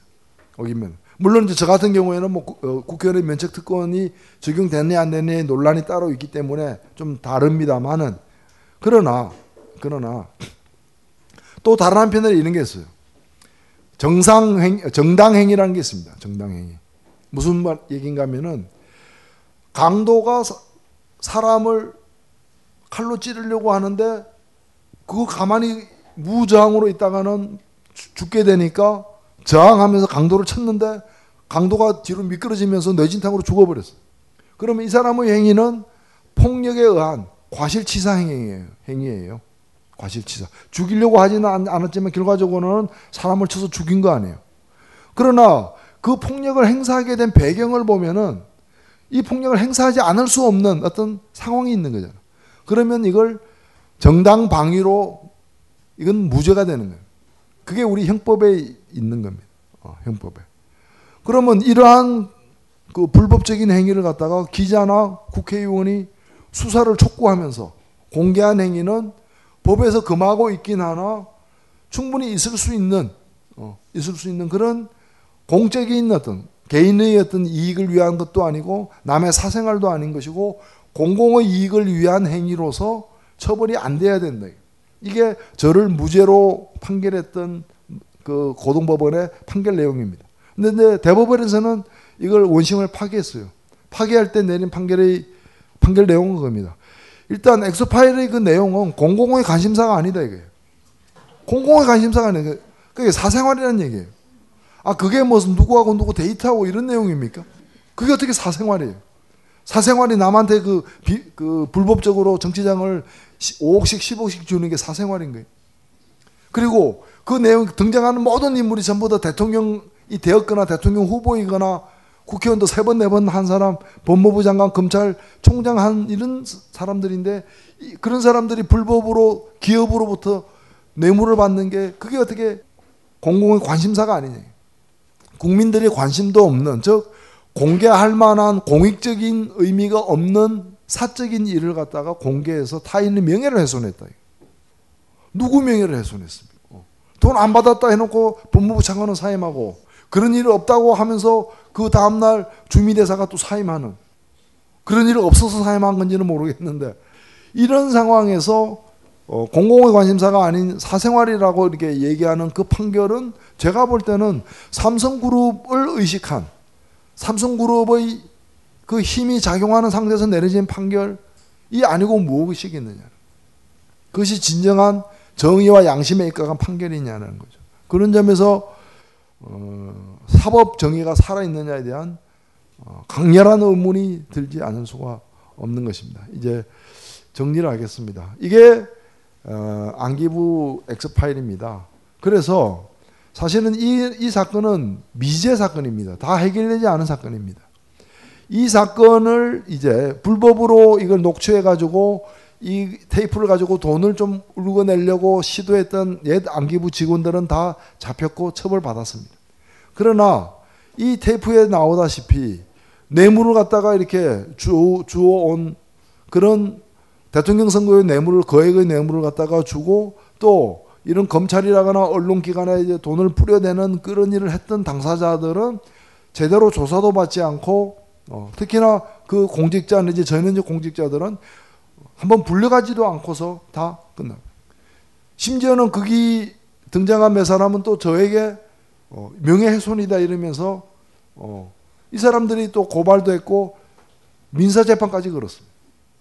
명예가 훼손됐으니까 5천만 원을 내라 이거. 그 소, 소송이 두 건이나 제가 이제 민사 소송을 당했어요. 이 민사 소송은 대법원에서 명예 훼손된 바 없음. 이래서 다 기각됐습니다. 그러나 형사 재판에 있어서는 형사 재판에 있어서는 삼성그룹 편을 갖다가 든 거예요. 그런 이제 재판 결과가 나왔습니다. 그리고 이 테이프는 아직도 일단 압수는 되었지만 어떻게 처리될지 모르는 상태로 지금 보관 중에 있습니다. 우리가 참여정부 때 보면은 70년, 80년 전에 있었던 과거사 같이 다 들춰가지고 어, 친일행위 한 사람들 그 친일행위의 대가로 받은 땅 몰수하고 다 그러지 않았습니까? 조사하고 발표했잖아요. 70년, 80년 전 일도 제대로 바로잡지 않은 일은 그 후에 후세에 바로잡게 돼 있는 겁니다. 저는 그래서 그런 면에서 이 일은 끝나지 않았다. 이 일은 끝나지 않았다. 왜냐하면 이것은 한 개인, 한 기업의 문제가 아니라는 거죠.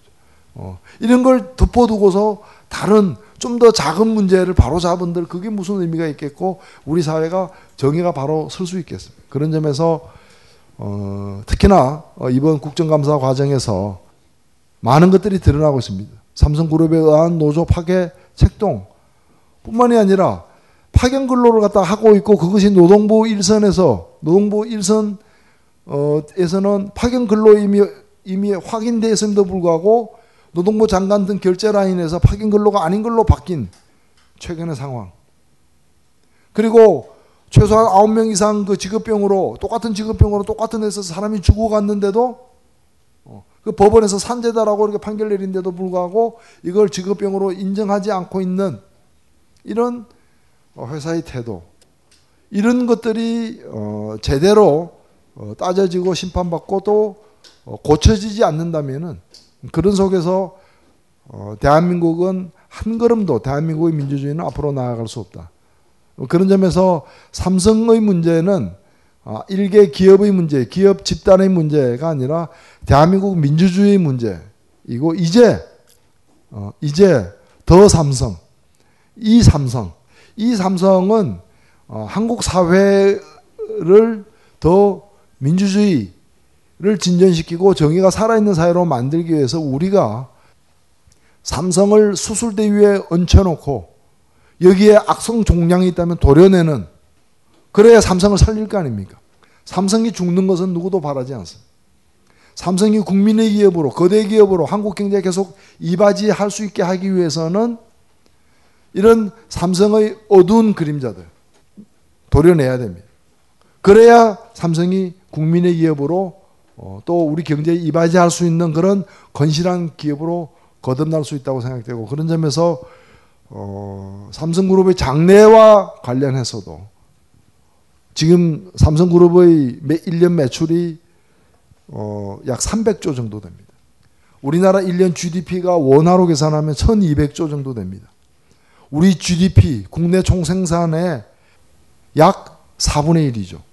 4분의 1을 기업 집단이 엄청난 이 비중을 갖고 있는 여기서 이 악성 종양이 계속 번지게 나, 내버려 둘 수 있느냐라는 이것은 국가 경제, 이 사회 전체에 관련된 문제라는 점을 강조해 드리면서 부족한 말씀은 여기서 마치고 또 여러분들 질의에 제가 응답을 하도록 하겠습니다. 들어주셔서 고맙습니다.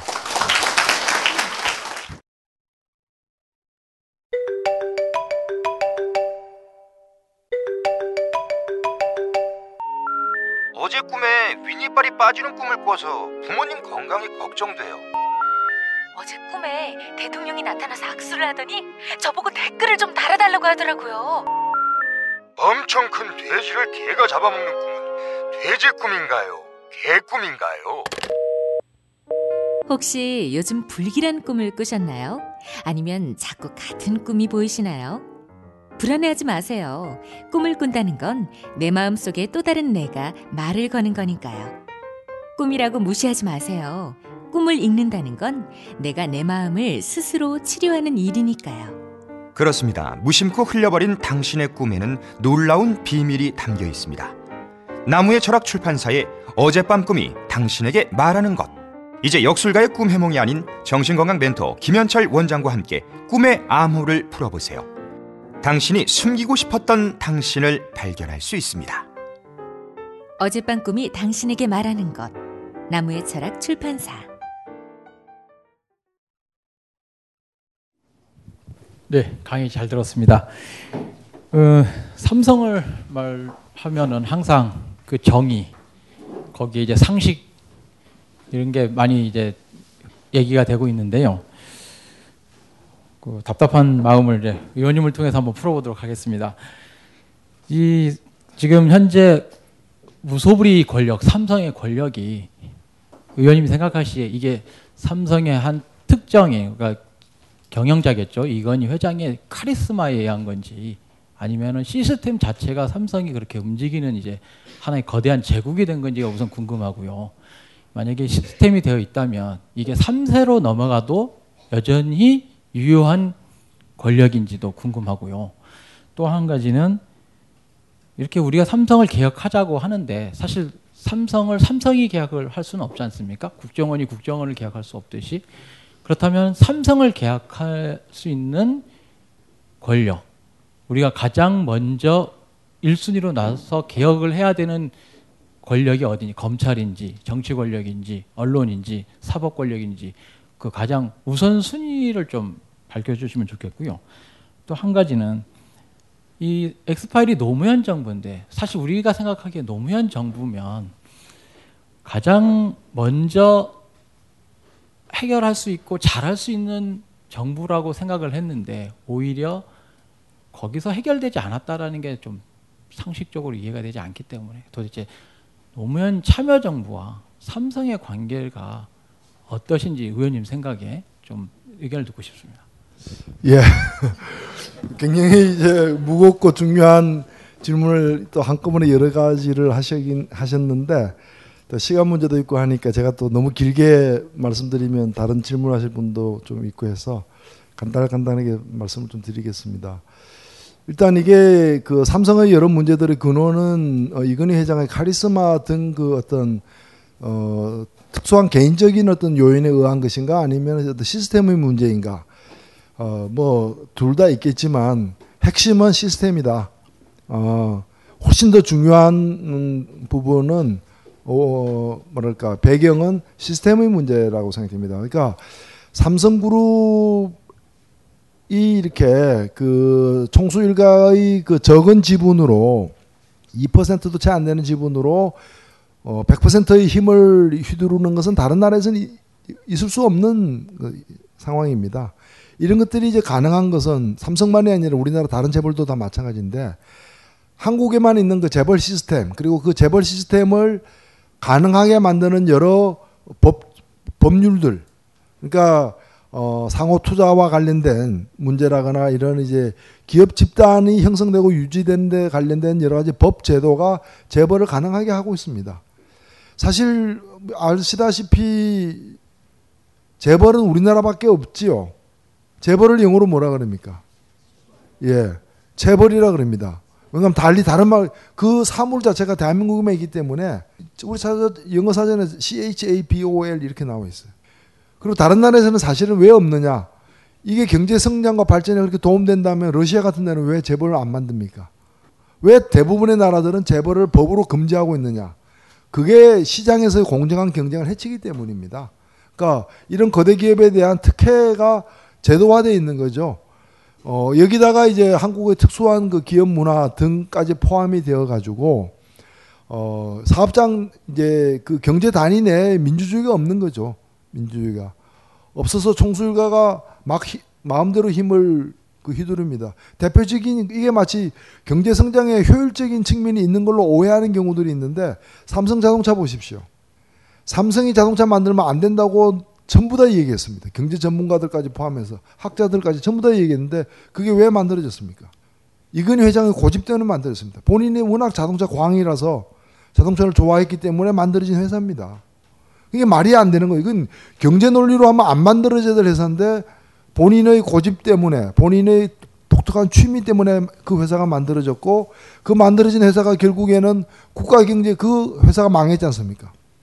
르노에게 넘어갔죠. 그 과정에서 공적 자금이 투입됐습니다. 삼성 일가의 자기가 회사를 잘못 운영해서 자기가 돈 없앤 게 아니라 그 회사를 갖다가 완전 무너지면은 국가 경제에 고용이나 여러 가지에 악영향을 미치니까 그 회사를 갖다 죽이지 않기 위해서 공적 자금이 투입됐습니다. 공적 자금은 우리 세금입니다. 삼성그룹 이근 회장의 오판 때문에 벌어진 일을 뒤치다거리 하느라고 우리의 세금이 들어간 거예요. 우리 국민들이 손해 본 겁니다.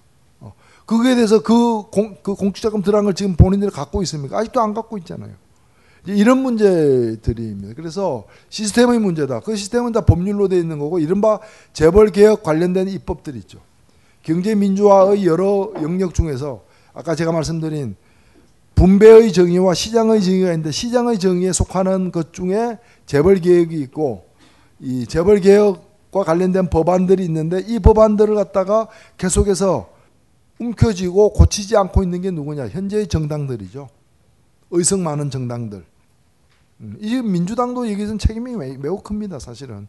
김대중 정부 때 재벌 개혁 그나마 좀 이루어진 것이 그 후에 여러 차례 법 개혁을 통해서 국회에서 법을 개혁하면서 후퇴를 했습니다. 두세 차례 그때 민주당의 일부 의원들은 적극적으로 나섰고 참여했고 새누리당 한나라당은 적극적으로 재벌 앞잡이가 돼 가지고 여기까지 온 거죠. 그래서 이 법률을 고치는 게 우선이다. 이걸 고치지 않고서 발생하는 문제들을 근본적인 문제는 이 법을 고쳐서 재벌의 문제점을 해결해야 되는 거고 그 다음에 그래도 나타나는 여러 가지 이제 범법 행위. 그래서 저는 합법적이라서 다 문제가 없다는 얘기가 아니라 합법적인 부분도 법이 잘못되어 있는 거는 법을 고쳐서 바로 잡아야 되고 그 다음에 법을 어기는 일탈 행위를 바로 잡는 것은 검찰이 바로 활동하고 저는 판사 그 재판부가 바로 하는 것도 역시 정치의 힘이라고 생각됩니다. 우리가 이걸 뭐 검찰 뽑는 방식 뭐 판사 이- 그 임용하는 방식을 바꾼다 해서 달라질 문제가 아니기 때문이죠. 그래서 이런 걸 국민적 합의, 사회적 공감대 속에서 정치권에서 이걸 직접 다루는 데가 정치권이니까 법을 만드는 것이 그로부터 시작돼야 되는 게 아니냐 생각되는 거고요.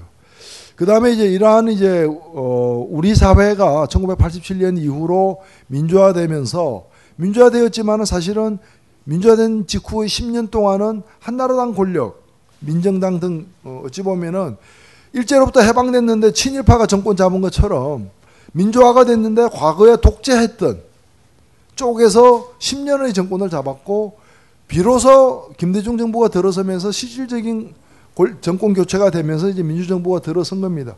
김대중 정부, 노무현 정부 10년 동안에 정치 민주화는 상당한 어, 이 진전이 있었다. 두 번째, 남북 관계에 있어서도 화해와 협력, 평화를 향한 상당한 진전이 있었다. 그러나 경제 민주화와 관련해서는 큰 진전이 없었다. 이게 바로 다시 정권이 저쪽으로 넘어가게 된 배경이기도 합니다. 경제 민 요, 요즘 보십시오.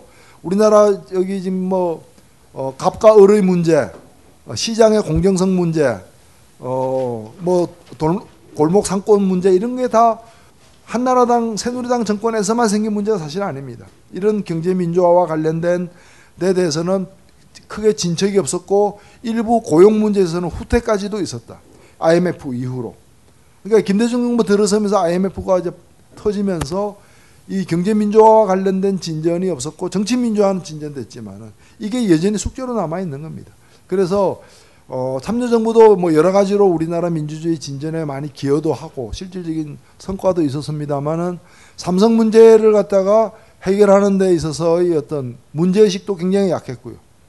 약했고 오히려 그 참모진 중에 일부는 뭐 그쪽으로부터 배울 게 더 많다 이런 어, 상당히 가까운 입장도 취했던 거죠. 어, 취했던 거고 그건 뭐 널리 알려진 뭐 사실입니다만은 그래서 이 문제에 있어서도 노무, 저는 뭐 노무현 대- 그냥 담담하게 얘기를 이제 말씀드립니다. 노무현 대통령도 이 문제를 대선 비자금 문제로만 본 겁니다. 이 문제 삼성 엑스파일 사건이 터졌을 때 이 문제를 대선 비자금 문제가 터진 걸로 봤고 대선 비자금은 차태기 사건으로 한나라당을 그 이 당사까지도 뭐텐저 무슨 당사도 반납하고 이렇게 저 뭐 가건물로 들어가는 이제 컨테이너 당사입니까 그때? 뭐 그런 일을 겪게 만든 그사 이제 그런 일이 뒤늦게 엑스파일로 해가지고 다시 터진 걸로 인식하고 그때 호되게 당했으니까 어 이걸 어 그 요즘에 뭐 요즘에 아마 새누리당에서는 이거 가지고 한 번 더 했을 거예요.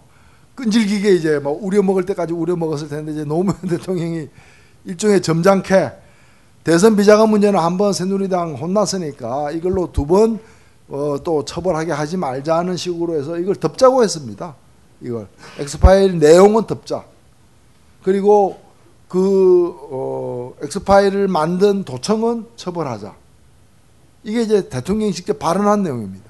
이게 근데 이제 전정배 장관은 그때 법무부 장관으로서 이렇게 또 자기 소임이 있으니까 이건 뭐 최대의 그 사건이니까 파헤치겠다고 했지만 검찰이 완강하게 저항을 했습니다. 사실은 노무현 정부는 검찰을 장악 못했습니다. 그리고 처음에 초반기에는 강검실 장관 임명하고 이러면서 검찰을 한번 휘어잡으려고 했지만 결국에 실패하지 않았습니까? 강 장관도 결국 떠나게 되는 거고 그 당시 모 검찰총장을 꺾지 못하고 그냥 이제 맡긴 거죠 사실은. 그러면서 검찰이 이 사건을 갖다가 전혀 소환도 하지 않고 그냥 뭉개면서 이제 넘어가 버리게 사실 된 겁니다. 뭐 저는 뭐 정권이 이걸 봐줬다라고까지 생각하지는 않습니다만은 예, 그런 배경이 있었다라는 것이고 이제 마지막으로 그 저는 요즘에 보십시오 여러분 지금 효성물 효성그룹이 어떻게 되고 있는가 보, 아시죠 효성그룹 비자금을 갖다가 불법으로 조성한 게 1조 원 규모라고 합니다.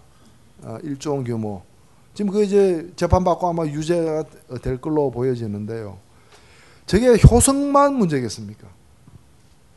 어. 저게 정치적 배경이 있어가지고 지금 효성이 저렇게 처리되고 있는 것인데 똑같은 잣대를 가지고 다른 기업들 다 세무조사 해보십시오.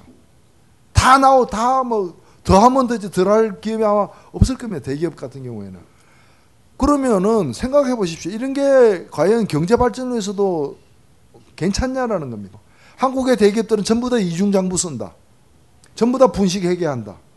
미국에는 앨런 같은 경우 분식회계 해가지고 그 재판에서 형을 얼마 받았습니까? 100년 이상 받았잖아요. 분식회계 들어가면 기업은 그 망해야 됩니다. 미국 같은 나라도 망하게 만듭니다. 아예.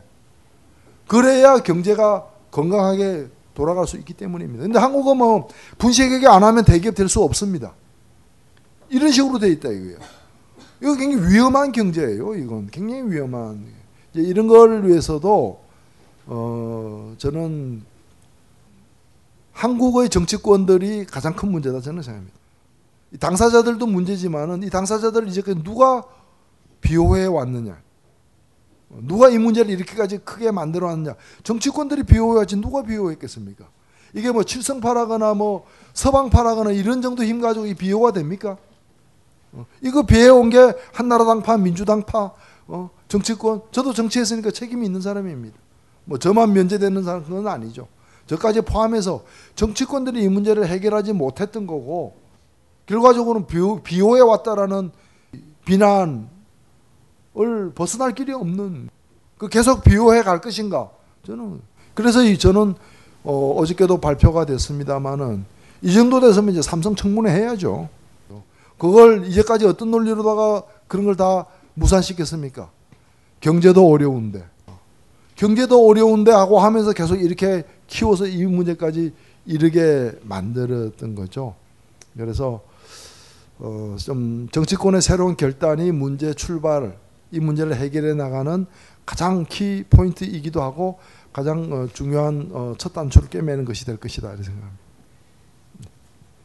어, 아까 삼성의 개혁에 대해 말씀하시면서 누가 과연 할 수 있을까 거기에 대해서 그러니까 국민의 공감대 속에서 정치의 힘을 발휘해야 된다라고 하셨었어요. 근데 사실 이 사이에 언론의 역할이 있다고 생각합니다.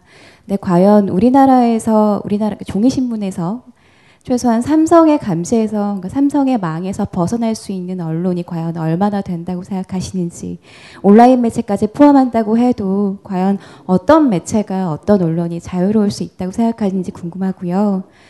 둘째로 최근에 바로 어제였죠. 심상정 의원이 JTBC에 있는 JTBC 뉴스9에 출연해서 노조 무력화 안건 그 문서에 대해서 공개를 했습니다. 이 보도에 대해서도 기자들도 굉장히 많은 추측을 하기도 하고 또 때로는 좀 놀라기도 하고요. 근데 좀 당사자하고 좀 밀접하신 노회찬 의원은 이 보도를 어떻게 보셨는지 궁금합니다. 예, 그 언론이 어 삼성 뭐 언론도 대부분은 이제 일종의 그 상업 언론이니까 어 상업 언론이니까 그 언론으로서의 어떤 그 공적인 역할이 있음에도 불구하고 이런 거대 자본의 힘으로부터 자유롭지 못할 것이다라는 우려는 저도 똑같이 갖고 있습니다. 에, 물론 이제 어려운 조건 속에서도 광고 불이익 등을 감수하고 뭐 이렇게 삼성 문제를 다루려고 애쓰는 늘 충분히 잘 다루고 있는 건 아니지만 다루려고 그나마 애를 쓰고 있는 언론이 있다는 것도 우리도 잘 알고 있습니다. 또 그런 언론에 대해서 우리가 굉장히 고맙게 생각하고 또 격려도 해야 된다고 보고요.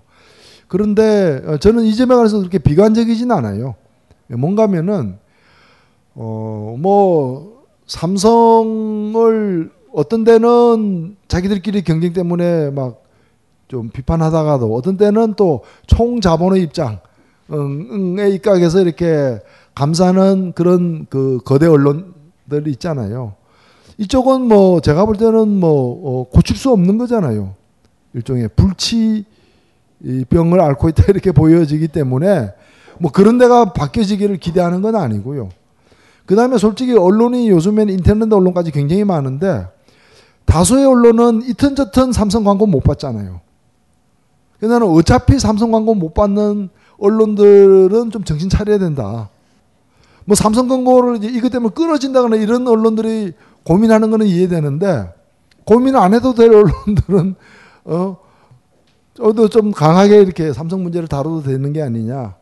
근데 이렇게 제가 얘기하는 거는 뭔가면은 이제는 어 제3의 권력만 언론이 아니다라는 거죠. 뉴 미디어 시대입니다. 뉴 미디어 시대이기 때문에 에, 모든 국민들이 언론이에요. 1인 미디어 시대 아닙니까? 그래서 저는 어, 언론의 자유를 통해서 힘이 너무 비대해져서 오히려 기성 체제를 어, 옹호하거나 기득권을 유지하는 어, 기득권 중에 또, 또 다른 기득권이 되어버린 언론에 대한 기대는 저는 접었습니다. 더 기대할 것도 없어요. 나중에 좋아지면 고맙게 생각하면 되는 거고 우리가 뭐 기도한다고 달라질 일이 아니기 때문에 그건 접었고 이제 새로운 언론들 뭐 인터넷 언론들 어 그 다음에 일부 고군분투하고 있는 또 뭐 신문사 몇 개들 그 다음에 더 크게는 하루에 뭐 전 세계적으로 보면 트위터에 올라가는 멘션만 2억 개인 시대입니다. 뉴미디어 시대예요. 여기서 조성되는 여론이라거나 이런 것들이 요즘엔 기성 언론에도 시시각각 반영이 되고 있지 않습니까? 그러면 저는 이런 데서 어, 재벌 문제라거나 이런 경제 민주화와 관련된 새로운 어떤 어, 깨달음, 정보의 공유, 확산, 어, 뭐 고발, 비판 이런 것들이 또 여론 형성 이런 것들이 이루어져야 되고 이 우리 국민들이 남의 일과 같지 않게 덤벼들어야 된다고 생각을 하는 겁니다. 제가 엑스파일 유죄 받을 때 대법원 판결 중에 하나가 아까 말씀을 제가 시간 때문에 안 드렸는데 어 그걸 제가 국회에서 이제 공개한 거는 무죄지만 어 무죄지만 똑같은 내용을 그 보도 자료로 적어 가지고 기자들한테 뿌린 것도 무죄인데 그 보도 자료를 파일로 인터넷에 올린 거는 유죄다 이거예요. 그거는 유죄다 이거예요. 그러니까 인터넷에 대한 적대감, 인터넷에 대한 불안감 이런 거죠. 뭐 제가 볼 때는 열등감이기도 하고 어, 인터넷을 무서워하는 이런 것들이 있는 있는 겁니다. 온 국민들이 대법원도 보면은 보도 자료를 갖다 낼 때 기자들에게 뿌리는 거와 동시에 인터넷에 올려요. 근데 왜 인터넷에 올렸나 이거예요. 왜 인터넷? 그 이제 인터넷이 국민들의 알 권리를 충족하는 하나의 뉴미디어로서 기능하고 있다는 점을 그 현실을 사실은 무시한 거죠. 역으로 보자면은 이러한 뉴미디어를 활용해서 어좀 어, 무엇이 정의인지 또 국민들의 여론이 무엇인지가 알려지고 형성되는 그런 일들이 활성화돼야 되는 게 아니냐 저는 그렇게 생각을 합니다. 어, 그렇게 생각하고 사실 여기에 뭐 아까, 아까 잠깐 나타났다가 이제 가셨지만은 저 뒤에 이제 그림 중에 우리 저분들이 다 뭡니까?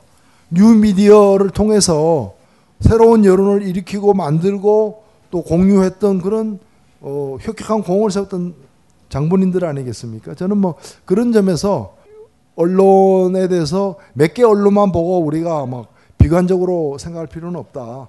그리고 언론은 그런 언론들도 나중에 대세가 정해지면 다 따라오게 돼 있습니다. 나폴레옹이 그 엘바섬을 갖다가 탈출했을 때 프랑스 언론들은 파리 언론들은 전부 다 괴물 엘바섬 탈, 탈출하다 이렇게 했습니다. 프랑스 그 해안에 나폴레옹이 상륙하게 되니까 나폴레옹 장군 프랑스에 진입하다. 파리 입성하기 직전 되니까 황제 폐하 내일 들어온다. 그게 언론입니다. 그게. 그래서 이 저는 뭐 어, 조중동조차도 결국에는 삼성 문제 해결 없이 대한민국 미래 없다. 이런 사설을 쓸 때가 오리라 저는 생각합니다. 그때까지 그 사람들이 그 사람들에게 맡길 게 아니라 우리가 상황을 만들어 나가면 될 일이라 생각되고 그런 점에서 뭐 JTBC가 그걸 보도한 것은 제가 볼 때 JTBC가 보도했다기보다는 손석희 그 앵커가 보도했다. 어, 뭐 사장이자 앵커죠. 그 손석희 앵커가 아니었으면 누가 보도했겠습니까? JTBC에서 저는 뭐 죄송한 말씀입니다만 그래서 그 보도는 잘 된 거죠. 그리고 또뭐 그 시간 차 때문에 어제 뉴스에 보도가 된 것이지 오늘 아침 신문에는 뭐 어, 보도할 만한 신문은 다 보도하지 않았습니까? 그리고 인터넷 언론들도 다 보도를 했고 그래서 어, 저는 어, 언론이 이, 이 정도면은 할 만큼 한 겁니다. 보도 안 한 언론은 언론이라고 아직은 얘기하기 힘들기 때문에 보도한 언론은 언론이니까 언론은 할 만큼 했다. 이제는 정치권이 뭐 할 거냐? 이런 것까지 물증까지 보고서도 청문회 열지 않는다면은 공범입니다. 공범. 그렇지 않아요? 어, 저는 그렇게 생각합니다. 그래서 이제 공은 정치권으로 넘어갔다. 국회가 이제 삼성 문제에 대해서 답을 할 차례다 이렇게 생각합니다. 그, 그 의원님 그 재판에 지시고 의원직 박탈되는 거 보고 그 다음에 이제 조성구 회장님 그 책을 읽어보고 삼성이 문제가 심각하구나라는 걸 알고 그 안티 삼성으로 이제 돌변한 사람인데요.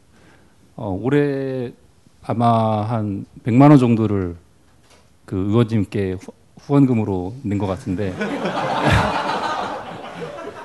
어, 예, 서민 호주머니 사정으로 상당히 부담되는 액수인데 어, 세상이 워낙 돈으로 돌아가다 보니까 저도 한번 돈으로 세상을 바꿔보려고 물론 이제 삼성 부회장님에 비하면은 뭐 게임이 안 되는 액수겠지만은 그런 의도로 이제 후원을 시작했는데요. 어, 결과적으로 저도 그 헌법 1조의 그 모든 권력은 국민으로부터 나온다를 깨뜨리고 돈의 정치에 뛰어든 것 같은 모양이 돼버렸는데 어, 좋은 돈의 정치와 그렇지 못한 돈의 정치를 어떻게 구분할 수 있는지 궁금해서 질문드립니다. 예, 뭐그 어, 돈 어, 돈이 나쁜 건 아니죠. 돈을 제대로 썼느냐, 또 제대로 돈이 사용되느냐, 또 제대로 유통되느냐, 아, 이것이 이, 문제인 것이지 돈 자체가 나쁜 건 아니겠죠. 부도 마찬가지입니다. 사회적 부가 제대로 분배되느냐, 정의롭게 분배되느냐가 중요한 것이지, 뭐 부 자체가 그렇게 부정적인 어, 그런 건 너무 좀 근본주의적인 접근이 아닐까 저는 그렇게 보고요. 그래서 어, 뭐 아마 또 그런 취지로 이제 질문을 하셨겠지만은 어, 이제 중요한 게 돈과 표입니다. 세상을 바꾸는 데 있어서. 어, 표, 일단 표부터 잠깐 말씀을 드리면은 표가 세상을 바꾸긴 하지만 선거제도는 표의 흐름을 왜곡시킬 수가 있습니다. 우리나라에서 가장 문제가 되는 것은 어, 이 선거제도입니다. 그 선거제도 중에서도 대통령 선거와 관련해서는 우리가 뭐 내각제로 가지 않는 한 그리고 대통령제를 계속 유지한다면은 어 주로 야권에서 많이 얘기된 결선 투표제가 도입이 되는 것이 국민들 다수 의사를 민주적으로 반영하는 합리적인 제도라는 점에서 표만 있으면 뭐합니까? 투표장에 가면 뭐합니까? 그 표 내가 애써 던진 표가 왜곡되면 안 되기 때문에 대통령 선거제도 그래서 여러분들이 어 정치와 관련해서는 선거제도 가 사실은 어 정치 개혁의 핵심이기 때문에 관심을 더 갖기를 저는 바라고요. 그 다음에 또 하나는 뭔가 국회의원 선거입니다. 더 심각한 문제죠. 예컨대 제가 예를 많이 이제 들고 있는데 어, 부산 같은 경우에 제가 고향이라서 이렇게 늘 눈여겨 보아서 이제 어, 사정을 좀 압니다. 부산은 국회의원 선거구가 18개가 있습니까? 18명을 뽑습니다. 지금 새누리당이 18명 중에 16명입니다. 국회의원 점유율로 보면 94%입니다. 민주당이 2명입니다. 어. 그런데 그럼 부산 시민들은 지난 국회의원 선거 때 투표를 어떻게 했느냐. 아니 94%라는 얘기는 막대기를 꽂아도 그것이 새누리당이면은 무조건 뽑는다는 얘기란 말이죠. 그게 말이 되느냐. 저도 그쪽 출신으로서 아주 자존심 상하는 그런 투표 결과예요. 그런데 선관위 자료를 보고 분석을 해보니까 부산 시민들 중에 한나라 새누리당 후보에게 표를 던진 사람은 54%밖에 안 되는 거예요.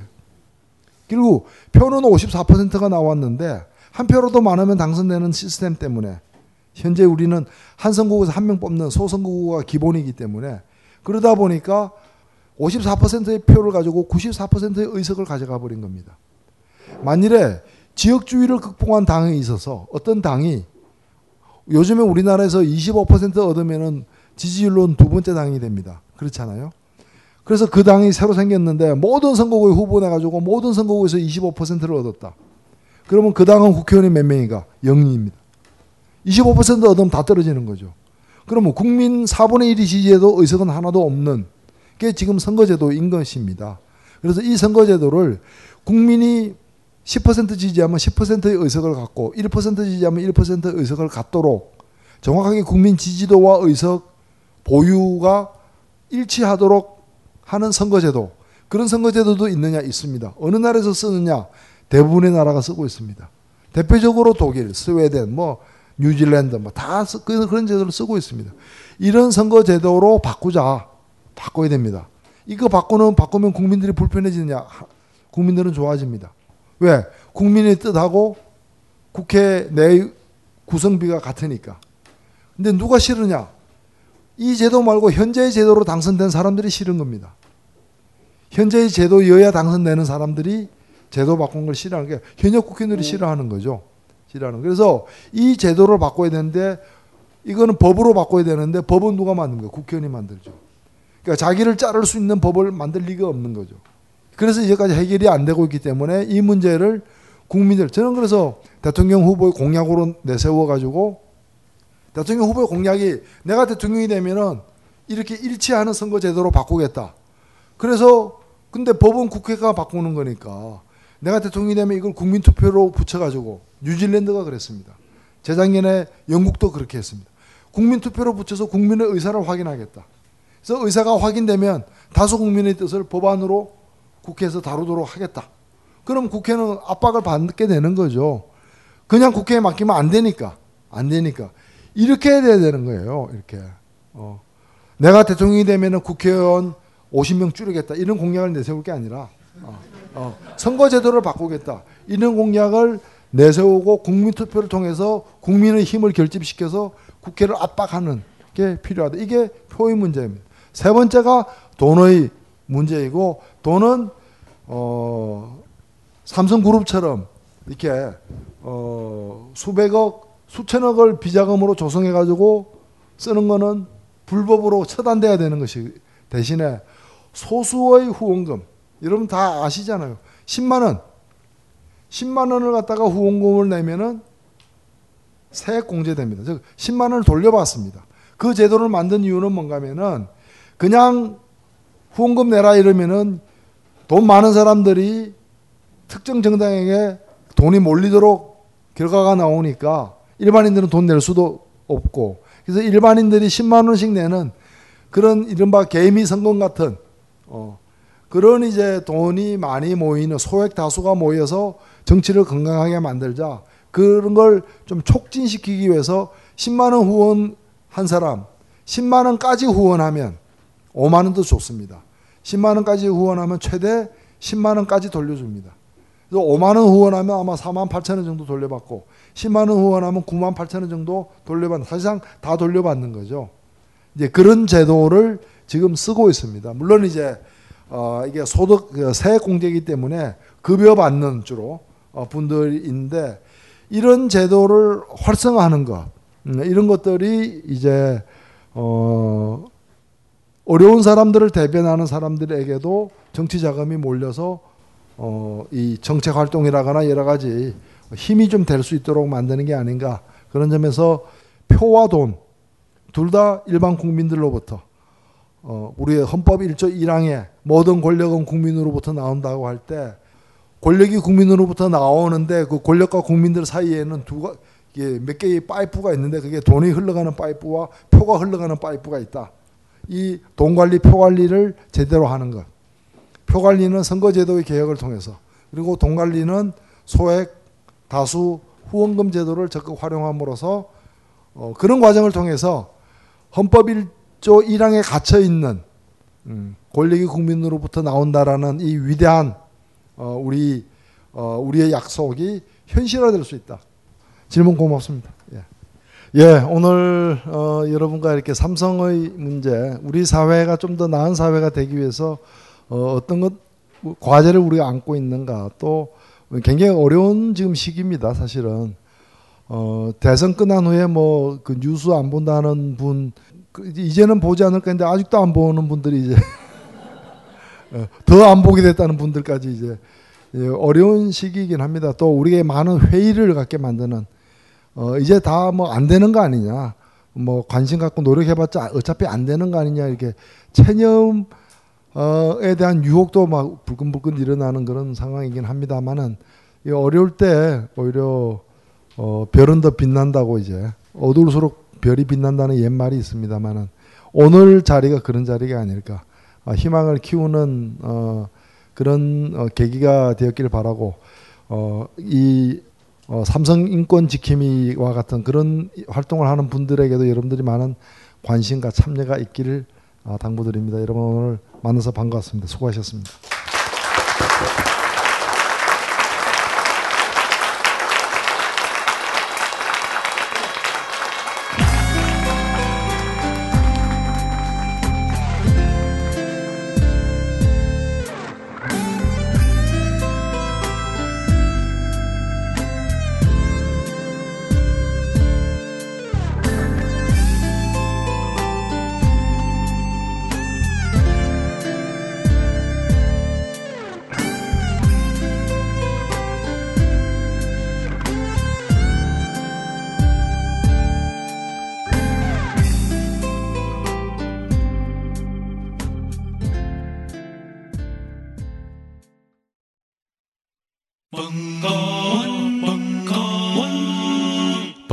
Radio。